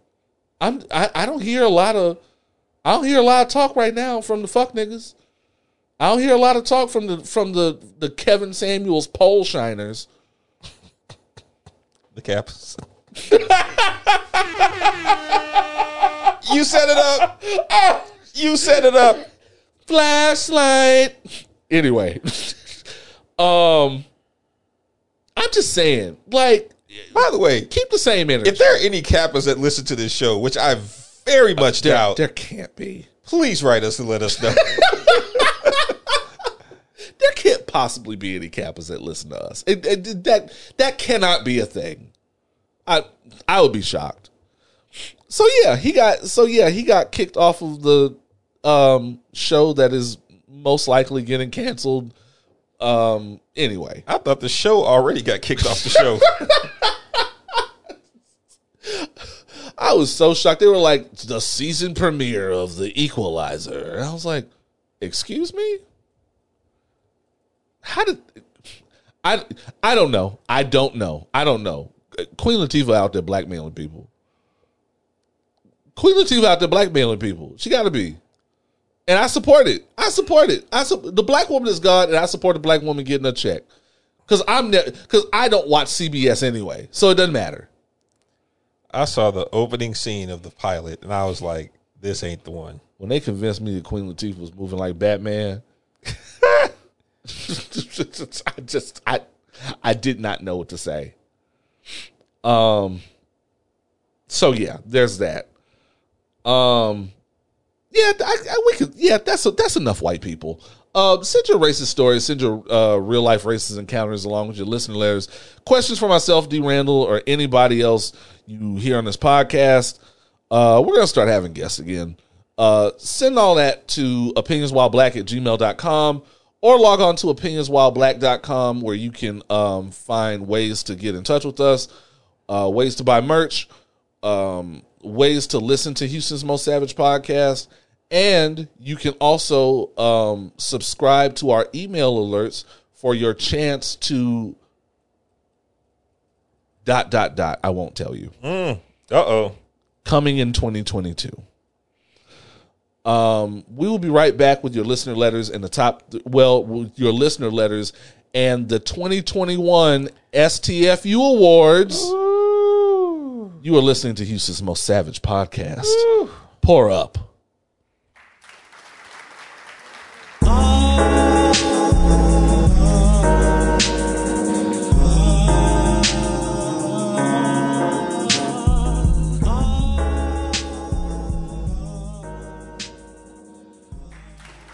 And we are back. We are black. We are opinionated. And I am lit. I am litty to titty. I am feeling good. I'm only litty one titty. You got to balance it out, bro. You got to balance gotta, it out. I got to ease back into it. Um, it is time for your listener letters. Um, we love hearing from the general populace. Um, Night Shift Flexin' on Instagram. Do we know who that is? I'm not sure. Okay. I'm not sure because I'm pretty sure his I'm pretty sure his uh his avatar is um what's his name? Uh Sean Connery and Zardoz. Mm. I want to say that's who this is. Um something easy for the last podcast of the year. What was your most enjoyable moment of twenty twenty-one? There's so much fuckery. There's so much foolishness and fuckery to choose from. Favorite moment of this entire year? Wow. Um, mine is not dying. That's a good one. Uh, and not getting sick. That's uh, a good one. That's that is reasonable. I I, I think that like at this point my um. I don't know. No, but if I'm being more serious, so uh, a lot of my, um, a lot of my favorite moments are all professionally related, and because I don't really go into that here, um, I will just say that, you know, with the this whole three year pandemic being a whole thing, and and and being so many things to so many people in a negative way, mm-hmm. um, on a professional level for me, it has been. Um, it has presented the opportunity for me to um, help others realize my talents and to put me in more beneficial situations because of it. Um, that's as specific as I'll be about it. Okay. Um, Fair enough. But yeah, that's, uh, yeah, that's what it is. Um, I'll say that probably one of I probably I I don't know about a favorite moment. It, it's been a it's been a very turbulent year for me. Um, I, getting to see my friends again. Mm-hmm. Um, it was weird. Like, and, and again, this is as a nigga who is a, a documented introvert, a documented loner. Getting to see my friends again was huge for me. You were the opposite of Jada Kiss. You were inside, inside. In the fuck side. Inside. Um, of course, when a nigga start running out of money, that's, you know, you gotta, you gotta do what you gotta do. Yeah. Um, but I, I was all the way inside. I, I literally didn't see anyone but this nigga for a year. But this nigga and the Amazon guy. That's true. For a solid, like, like a year and a half, really. Yeah. I ain't see nobody. So reuniting with the, with the people in my life after a lot of a, a lot of perspective on me, kind of I, I'm you know me, I'm always the one to be left alone guy. I'm always the, I'd rather be in my house writing or reading uh, than peopling, and much of that hasn't changed. But it also gave me a, a deeper appreciation for the people in my life. Um, so shout out to all of them. It, it gave me a bet, a better relationship with some of my niggas. Um, so shout out to them. And it, I didn't take it seriously when people said it, and when people say it in commercials and shit. But no, really, no one is the same Mm-mm. coming out of this pandemic. I don't talk. I don't. I, I, I don't talk to Tristan anymore. I can't. I don't remember the last conversation we had. Wow. I it, and none of that was what it was going in. Yeah. And I don't. Sometimes I don't recognize myself. Like, like my computer is facial recognition, and almost didn't recognize me. Really? With this, with this, with a, with a, with this big, with this beard and the, yeah. the locks and all this shit. I got the full Thai peso sign going on. Yeah. So and, I, all of that was weird. I think, I think my favorite moment of twenty twenty-one was realizing that I, who has, who has always been the person that's just kind of whoever I am, who I am, has always been my thing. Re- looked in the mirror and realized I am a different nigga. And the fun part is going to be exploring that new nigga. The core of me is still the same, and I still have a lot of the beliefs uh, and values that my father gave me going out into the world. Yeah. But there's a lot of shit that I don't recognize. So wow, I, I guess that's my I guess that's my favorite moment of twenty twenty-one. That that realization.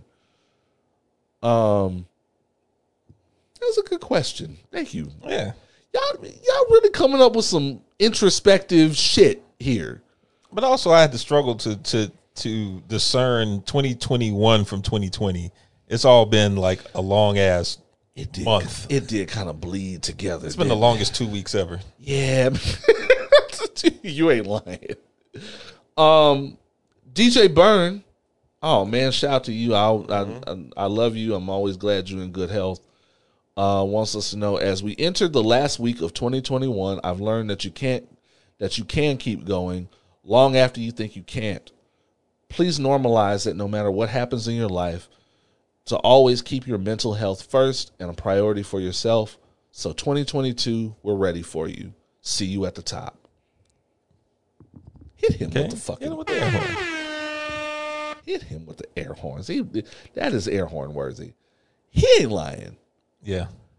We talk we talk a good game, and we pay a lot of lip service to mental health and keeping our mental well-being first. And a, quite often we throw that shit out the window when it's convenient, when we're when we speak of other people, the first chance we get. Having said that, I think people are starting, like, people are paying lip service to it, and not everybody has followed those those values. I think we're going to see a change in that, because I think people are experiencing it more. Yeah. I think people are coming to a point where it's unavoidable in their personal lives.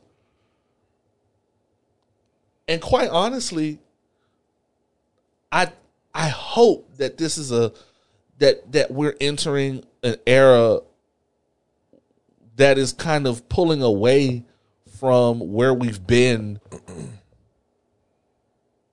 coming out of that that that first phase, that major phase of the pandemic, where we all kind of came out very self-centered and only kind of interested in the advancement of self. Yeah.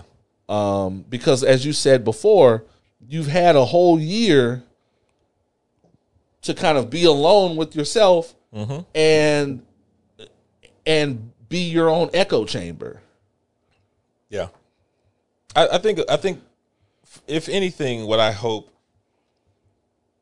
we can take out of this once we eventually come out of this shit is I, I think for the last two years now, each of us has really had the opportunity to look at really how fragile we are in a lot of ways. There, there are things about ourselves that we never had to address before because we were never necessarily confronted with them. And, and sitting in that, you know, sitting alone in a four corner room looking at candles um, does change things quite a bit. Correct. So I, I hope what this does is that even if you are not outwardly, you know, expressing your fragility or your, your innermost um, thoughts to other people, that you are at least more self-aware of of who you are and what makes you tick, and, and, and really have honest discussions with yourself and others about what your needs and your wants are as a human being. Because um, I, I will tell you, you know, personally, I'm I've I'm usually a brick wall mm-hmm.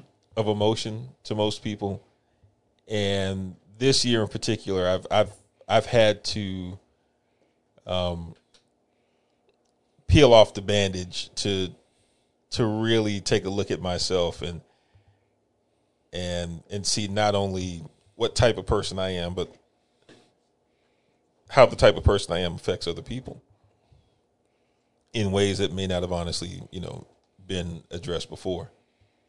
And it's life-changing.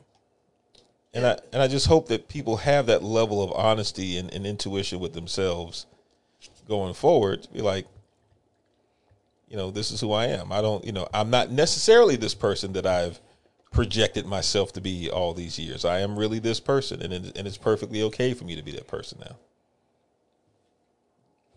That's heavy. Yeah. That's heavy and accurate and fair. And, you know, it kind of reminds me of, like, it's weird how much I refer to True Detective. Um, that season, that season one, I'm sorry, the season one was powerful, dog. Yeah. Um, where, it, because more than a more than a mystery usually should, it was very much these people's, these characters' kind of referendum on each other. Mm-hmm. And Woody Harrelson, in the, his character, in the very rare moment of real honesty emotionally about another person, he was kind of like about uh, Matthew McConaughey's kind of hardcore, kind of irreverent character. He was like, well, he never really, in relationships, he never really knew how to convey what he needed. Yeah. And that was that was a bigger that was more powerful and a bigger deal than they kind of gave it credit for. But that's the way a lot of men are bred. And that that that's me, not to make it about me, but that's sure, me no, no. one hundred percent. one hundred percent, because I've I've been raised to be self-sufficient. I've been raised to be um, emotionally stoic, and to and my parents have told me in those words, like, Um, they, they said the same thing to me and my sister. We're raising you to be self-sufficient, independent people who don't have to ask for anything. And oftentimes we take that into adulthood as us not needing anything from people. And and one of the things for me, and I, I've learned this, especially with the last couple of years, having spent so much time in, in different forms of solitude, Like, think think about this. Everywhere that you go, you're in some degree of solitude because you're told you can't be in a certain proximity of other people. Correct. So even like when I'm at work and I'm around people, I'm still in my office by myself. In your bubble. For most of the day, in, in that in that bubble. One thing that I have realized um, over the last couple of years, and especially this year, is that I need people. I need friends. I need people who I can, you know, just bounce conversation and, and, and, and emotions and all that other shit off of during the course of the day. That, that as much as I value quiet yeah. and peace, I cannot exist in a vacuum.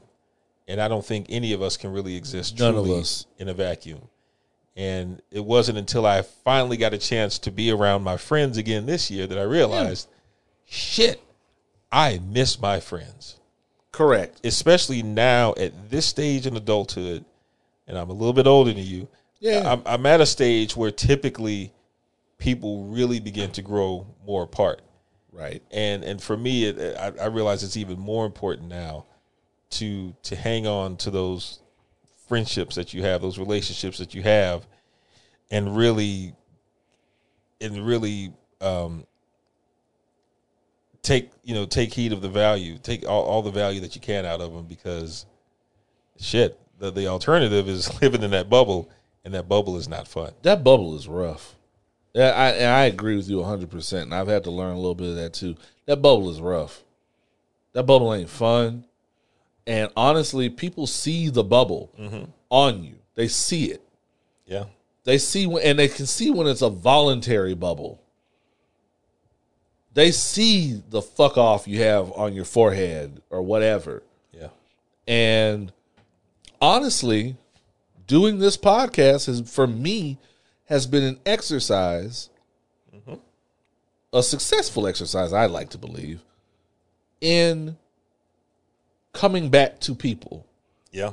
I could have, man, things could have gone away. If I had I not had this podcast going into the pandemic, it could have gone a way different way, me being in this pandemic mm-hmm. and me being by myself seven days a week. Mm. But having to come back to at least one person that comes from a similar a, a similar generation. Yep. That gets it, and that gets the importance now in retrospect of opening up mm-hmm. has been powerful. And it's a it's a testament to our consistency. It's a testament, because I, I couldn't see myself doing this with just anybody. Yeah. And shows and, and people say all the time they can tell the they can tell the real level of respect and friendship that is here. Southside. Southside for life, nigga. Man, air horns, dog. Southside for Lil Neil. Know what I'm talking about? And, you know, it just shows the level of community that can occur even between two people. Yeah. So that's that. Um, thank y'all for those questions. Those, that, that was some good shit. Um, it is time. It is time. It's time! It is the moment y'all have been waiting for. Fighting! Fighting! Boy, boy, Bruce Buffer be on it, nigga. Like, boy, you can tell when you can tell when, and you can tell when the check big. Oh, it's a good. It, it, it's so much money going around that arena. Yeah. At, at, on the good nights, Rogan's there. D C is there. Rogan's head is freshly shined. Yeah. D C is there, waiting on Jake Paul to waiting on Jake Paul to jump. Stupid. Get you know what? Get D C. Get D C, because Jake Paul had some shit to say about him too. Mm. Get D C. Um, D C'll g- get that man some straightening real quick. Um, it is time for the for the twenty twenty-one S T F U Awards. Wow. Who are the people in the year that need to shut the fuck up? We're talking about the cream of the crop, the bottom of the barrel, people who have made a quantum leap in the era in the era of shut the fuck up. This was a banner year for it too. This was a huge shut the fuck up year. So these finalists truly earned it. Um, let's start with the award for most punchable face. Damn. The nominees are ASAP Rocky. Really? I don't like his face next to Rihanna's. I just don't. Well, apparently that was not the only thing next to her. Oh, boy. Oh. Kevin Samuels. Okay. Much deserved. Jason Whitlock. Of course. Elon Musk. Yeah. And I'm adding one. This is a last minute write-in nomination. Okay. Jake Paul. Oh, man. Yeah. That is a punchable face. I'm going to throw in Ted Cruz as honorable mention just because I just I just hate his face. Yeah, we should. But, yeah. And, and it's twice as stupid with the fucking uh, goatee he's trying to do. Rogaine ass goatee that he got. Okay. He, he didn't make quite a, as big a wave he just, he just and shut the fuck up this year. He he had to fuck up during the freeze, yeah. But I just hate his face. I, I as do I. All like, all Texans really hate Ted like Cruz's face. Put his head next to Greg Abbott's and just let me slap the fuck out of both of them. Just in a row like the Three Stooges. um, and the winner for most punchable face, because you know if you punch Jason Whitlock, your, your hand's just gonna sink into it. Fred Dukes looking ass. Oh man, the winner is Kevin Samuels. Oh. I... Kevin Samuels, come get, come yeah. on down and get and get the shit slapped out of you. um, this was a tough one because I'll be honest, Jake Paul had a good, had a had a real brand year, yeah, for shut the fuck up, and his face, he has made a brand off of just how punchable his face is and how badly we want to see somebody get him the fuck out of here. It only takes one. Somebody going to slide just him one Just one person. Just slide him just real good. One. Floyd couldn't do it. Well, they wouldn't let Floyd they wouldn't do let Floyd it. They do wouldn't it. let Floyd do it. Let's be honest. Um, Kevin Samuels, everything about his little condescending, narcissistic, little Squidward-looking fuck face, looking like a looking like a slightly less less well-dressed Mister Peanut. Everything about him makes you want to fuck him up. His little condescending smile, um, the way he the way he laughs at people saying completely reasonable things. There's nothing about him that I, that doesn't make me want to slap the shit out of him. Man. But his face has to be chief among them. So congratulations. so congratulations. Kevin Samuel for being a perfect banner asshole. Um, and now on to the award for breakout S T F U star. Oh, wow. The nominees are, I really could, I really could add Jake Paul to this too. Um, Kevin Samuels and Emmanuel Acho. Oh, Emmanuel yeah. Acho, his rise to shut the fuck up was so incredible. Right. Because we had such expectation out of him. A lot of people didn't know him before he um, hosted the Bachelor finale. Mm-hmm. Uh, you, and you know, that and he had the he had the advantage of looking far blacker than Matt James. well, like when he showed up, we was like, oh, they went and got a nigga. With a full beard. Yeah. Look at that. A dark-skinned nigga. With an actual Nigerian name. Yeah. And then, you know, we had, and then it was on his roster that he used to uh, knock that, well, not knock not down, because you dated uh, uh, Yvonne Orji. Yeah. And we was like, oh, well, he can't be so bad. Mm. And then he went light on the Bachelor finale. He pulled punches. Yeah. And we was like, oh, this motherfucker. He's trying to keep a check. Trying to keep a check. And then we saw that he had a a book called Uncomfortable Conversations with White People or some shit. With black people. With black people, okay. With a black man or something like that. But clearly written for white people. Yeah. Um, And then he, we figured out that he is trying to take Stephen A. Smith's title of saying stupid shit, stupid, unfounded shit um, that he probably doesn't really believe on E S P N, because E S P N, E S P N has completely degraded itself into... Well, I can't say it's degraded itself because it's become a mirror image of exactly how fucked up the sports industry mm-hmm. is. Um, the winner for breakout S T F U star, I got to give it to Emmanuel Acho. Absolutely. Emmanuel Acho has a more dangerous platform. Gotta give, gotta, come on. At the end, yeah, go ahead and give him this, give him this clap up. Yeah. Emmanuel Acho has a more dangerous platform because Emmanuel Acho has a budget. Yeah, unlike... Unlike Kevin Samuels, Emmanuel Acho can do most of his content creation outside of his living room. Right. And, you know, we we see he's getting endorsement deals now. He's selling one of them cars. I don't remember which one. Um, you won't see a random dude in a bed behind him in the studio. um, you and also...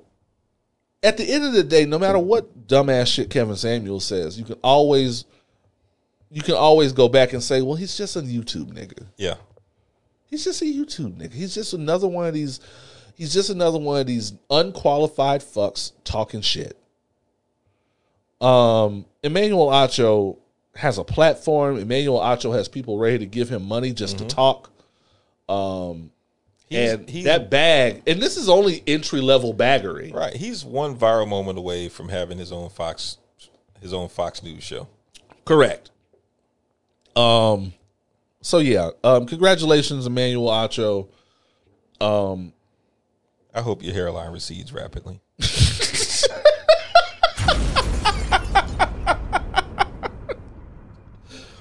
um, the Nobody Asked You Award. Ooh. Um, for excellence in unsolicited everything. The nominees are Boozy Badass, of course, Nick Cannon, ah. and Stephen A. Smith. Oh, this is a tough one. And the winner is the the, the award for Nobody Asked You goes to Nick Cannon. Okay. Yeah. Nick Cannon says oh. tons of shit that we don't need to hear, that we don't give a fuck about. We've had to hear who's who Nick Cannon has maybe who's who he's knocked down, who he's cheated on. And We've that's all coming hear, from him. All coming from him. Uh, who he has impregnated, who he plans to impregnate next. All these things we don't give a fuck about. Um And much much like his uh, stand-up, none of it is funny. Yeah, he is the definition of, oh, nobody's talking about me right now. Let me let me just tell you what kind of bullshit I'm doing. This nigga is a trifecta of suck. He's a terrible comedian. Yes. He's a terrible actor. Yes. And he's an even worse rapper. Mm. Like, you could literally only put... Nick Cannon in a versus with like Bow Wow.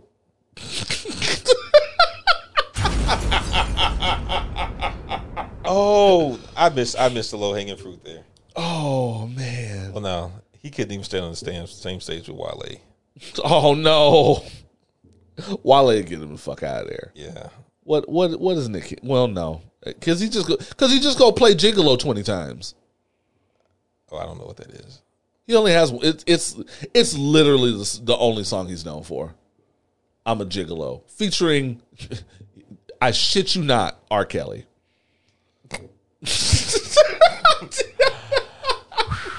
I shit you not. Um, man, Nick Cannons needs to shut the fuck up for a long time. Fam, well, he knew. He knew. He's one of the people I definitely believe knew. Yeah. Um. Just wait. Just wait till that Ghislaine Maxwell shit come out. Just wait. She he, she got a I'm t- she got a Nick Cannon folder. Nick Cannon and R. Kelly. She got a folder. They, he was probably too corny to get to the island. They're like, you nigger with your turban on. Take that shit all the way down. Not with the hard E R, the turban. Yeah, they were like, nah. We've oh, seen, uh, man. We've seen, what, what was what was the Nickelodeon show he was on? Doesn't matter. Yeah, you were the least funny person on that show. Yeah, go ahead. He was on All That, wasn't he? Yeah, Pilot, could you take him back? Y'all couldn't even bring Kel. Yeah. Oh, man, we'd have taken the fat white girl. Um, oh, man, no. No jokes. No, no, no, no, Wait. no Epstein jokes. Um, yeah, Nick Cannon, suck a dick. Shut the fuck up. Shut the fuck up! Um, and, of course, the big one. We've come to the moment. Yes. The Donald, the S C F U of the Year Award, I call it the Donald Joseph Trump Award for Excellence in Douchebaggery. The nominees are DaBaby, ooh, Dave Chappelle, okay, wow, Kevin Samuels, mm-hmm. and Boozy Badass. Let me look at this for a second. DaBaby. Short nigga, a lot of extra teeth. Raps over raps over flutes. And and just brings out baby mama drama that nobody cared about. Okay. Oh man. Dave Chappelle made a bad joke once, tripled down on it. And has not shut the fuck up about it since. Yeah. Um, what was the third one? Kevin Samuels. Kevin Samuels, fuck him. Either the head narcissist in charge. And Boosie Badass, who regrettably was freed several years ago, despite our, and I say our, you and my, urgent pleas to not release Boosie. It was like, okay. It was like letting Rita Repulsa out for the Power Rangers. After ten thousand years, I'm free. Like he was, he was whoever found the final Horcrux and released Boosie Badass. Okay. Now I've got it. All right. I'm ready. Does that mean DaBaby is... Ne- uh, no, no. Uh, I'll, I'll go back to that, actually. Okay. And the winner for the S T F U Award of the Year for twenty twenty-one, the Donald Joseph Trump Award for Excellence in Douchebaggery, goes to Boozy Badass. Oh. Good choice. Boozy Badass. It, it's, it's almost not even a contest. Yeah. I mean, this motherfucker would not shut the fuck up about anything at all. And and and it like he went from Vlad being the biggest platform he would ever have to being on Revolt to just to despite being kicked off of Instagram, being Instagram's like number one attraction. His opening statement was support of Bill Cosby. His opening statement was a support of Bill Cosby. He went on to slut shame Lori Harvey. Um, most recently, his oldest son, uh, I want to look this up actually. His oldest son uh, has a now has a baby, got some woman pregnant. He has a baby on the way. How old is his oldest son? I'm about to look that up. I'm pretty sure he can't be older than like sixteen or seventeen. Um, and what type of mutation does he have? Uh, Who the fuck knows? Boozy has been going around saying that um, the only reason he has a baby on the way is because this woman trapped him. Mm. Let me, let me just say, there are there are better people to trap. Number one. Number two. If you shoot up the club raw, is it being trapped? It's not a trap. Did she extract the semen from your balls? I doubt it. He's oh, he's he's eighteen. Oh. His wow. eldest son, Tootie Raw. I don't even I'm not even I'm I'm no. I'm not unpacking that. Nope. Tootie Raw and his girlfriend Ramaya. The rapper believes his baby his son's baby mama has an ulterior motive for carrying Tootie's children. thirty-eight-year-old. Boosie's thirty-eight. God damn. And has eight kids. Y'all really be letting ugly niggas hit like that? You know what's wild is that dudes dudes will slide up into a woman completely unprotected, presumably numerous times, and then be like, uh, she trying to trap me. Nigga, you willingly donated that. You knew what the fuck time it was. And I and I, and I like how y'all, you know, we support every woman's right to an abortion and to, to have control of their own body. But it's wild how y'all think that, like, abortion is just birth control for y'all. Right. Like, oh, yeah, yeah, I shot up. Uh, yeah, go and take care of that.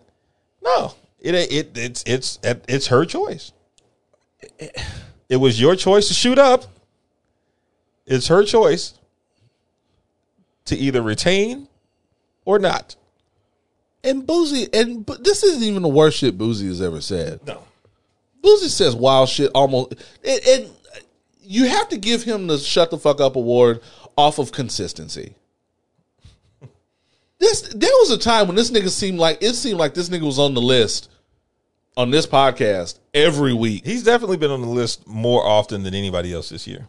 Maybe more often than anybody else, like, ever on this podcast. Like, he had a meteoric rise to shut the fuck up. I, I I've never seen anything like it. And shut the fuck up was already kind of the baseline for Boozy.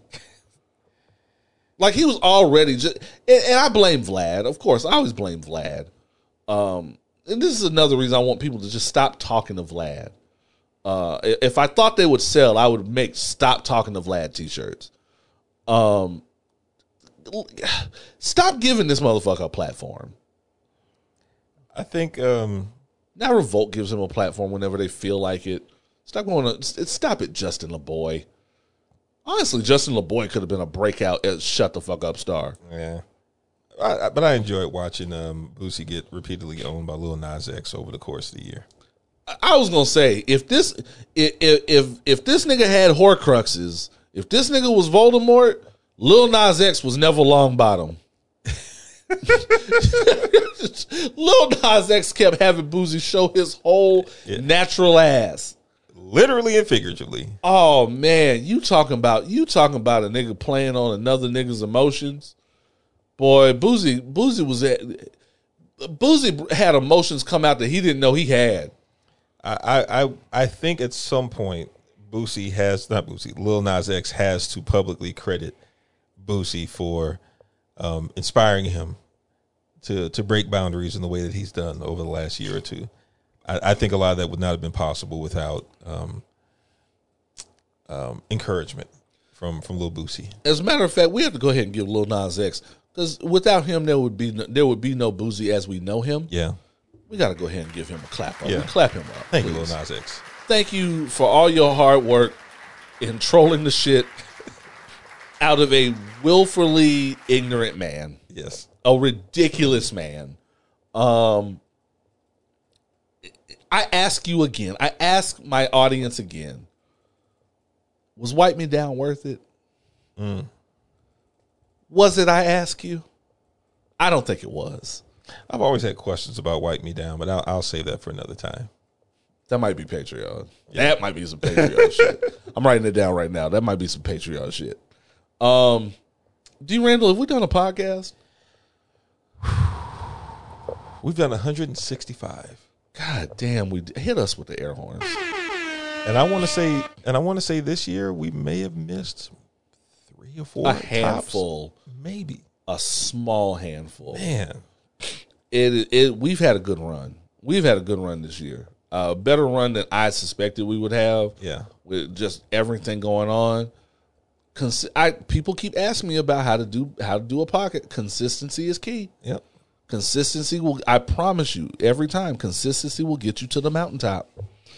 Um, you show me two niggas as consistent as us, and I will give you what um, Cuba Gooding Junior and Jerry Maguire would refer to as the Quan.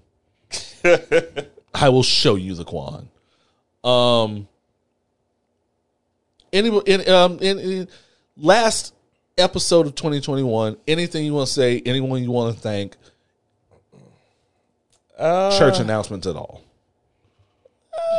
Uh, I, I do want to, um, and I don't even know if he listens to the podcast, but I want to put it out in the ether. Um, my rap partner, Mike, Um, his his wife lost her battle with cancer uh, on Christmas night yeah. after a very long ordeal with it. Um, you know, I, I do want to send love and light to him and his sons and, and the rest of the family. Um, I also wanted to say fuck cancer. Fuck cancer fuck, all the way. Fuck cancer, eat a whole dick. Shit. And I, I sick of this shit. I hope someday that we can attack cancer with the same aggressiveness as white people refuse to wear masks or, or to get vaccinated. I, um, this shit will be over in two weeks if, if we ever did that. With the same aggressiveness that Boozy attacks everyone. Yeah. I, I mean. Yeah. But um, I feel very good about twenty twenty-two. Um, I said the same thing about twenty twenty-one. And there were a lot of high points in twenty twenty-one. There were. There was a lot of growth. Um, I think twenty twenty-two, I, I'm I'm really looking forward to it. Um, you know, personal growth, professional growth, creative growth. Same. And, you know, um, you know, cherish each other, cherish your friends, um, your relationships, your family, everyone around you, uh, because tomorrow is not promised. Speak on it, son. And, uh, you know, I'll leave it with that. Um, I want to thank everyone. Um, I want to thank the listeners. Um, I honestly, I want to thank some of the haters, because some of the haters prompted some of the listeners to come here. Um, I want to thank everybody that has had a hand, whether it be in merch, whether it be support, whether it be telling a friend to tell a friend, whatever. Everybody that had a hand in making this the podcast it is right now at this moment. I want to thank you from the bottom of my heart. This is the most heart that I think this is the most of myself that I've put into any project endeavor ever. Mm. Um. And what, what I have up? I have every intention to continue doing so. Um, what do you want? What do you, what do you have to say, D-Rand? I was gonna say we're, we're gonna do a live episode next year. We got to. We got we're to gonna do a live one. We got to. We've been talking a lot of shit about this. We got to do it. It's gonna happen. Um, I want to thank. I, I want to thank my partner D Randall. Oh yeah, What's my up? partner D Randall for sticking with this. Like I I I always. think of myself as an outlier in how I can stick with something and consistency, but he has matched my consistency mm-hmm. and in pretty much every regard, despite him having more of a life than me. Well, that's wow. I mean, you know, and yeah. a career, a family, all that shit. Um, and Just, I, I, you know, I would not do this with anybody that I felt like was going to flake on me. Mm-hmm. And it would reflect in my drive. And he has matched my drive and honestly driven me to be better at what I do. Mm. Um, and I, I hope we're, I, I hope we, I hope we keep doing this for as long as we can do it. Yeah. Uh, so. Um, thank yeah, clap clap this man yeah, up, man. Clap, clap yourself up. This is the most consistent nigga in the game. Got mm. to be. Got to be. Got clearly. I, I I I would say that in any in any facet, in any venue, this is one of the most consistent niggas you can work with. I don't know who can stand on the same stage as me. um thank you guys, man. Um we gonna be here. Y'all know what it is. We're going to be here. We're going to be here to help y'all get through this, for y'all to help us get through this. We need each other. That's what community is about. And we are going to continue to exemplify that as long as we can do it. Um, we will be back next week yep. uh, with more foolishness and fuckery. Y'all know what it is. Um, might try a couple of new things out. Yeah, yeah. We'll see what happens. Um, until then. This has been episode one sixty-five, keeping it live, of Opinions Wild Black. I have been Oz. I have been D. Randall. And as always in parting, titties. Mm. Mm. Mm. Preferably, preferably titties, but y'all, y'all be wearing them little, them little leotard type joints where you can see the nipple poking out and shit. Y'all ain't slick. Y'all ain't slick. They, they, y'all know what y'all be doing. Bye, niggas.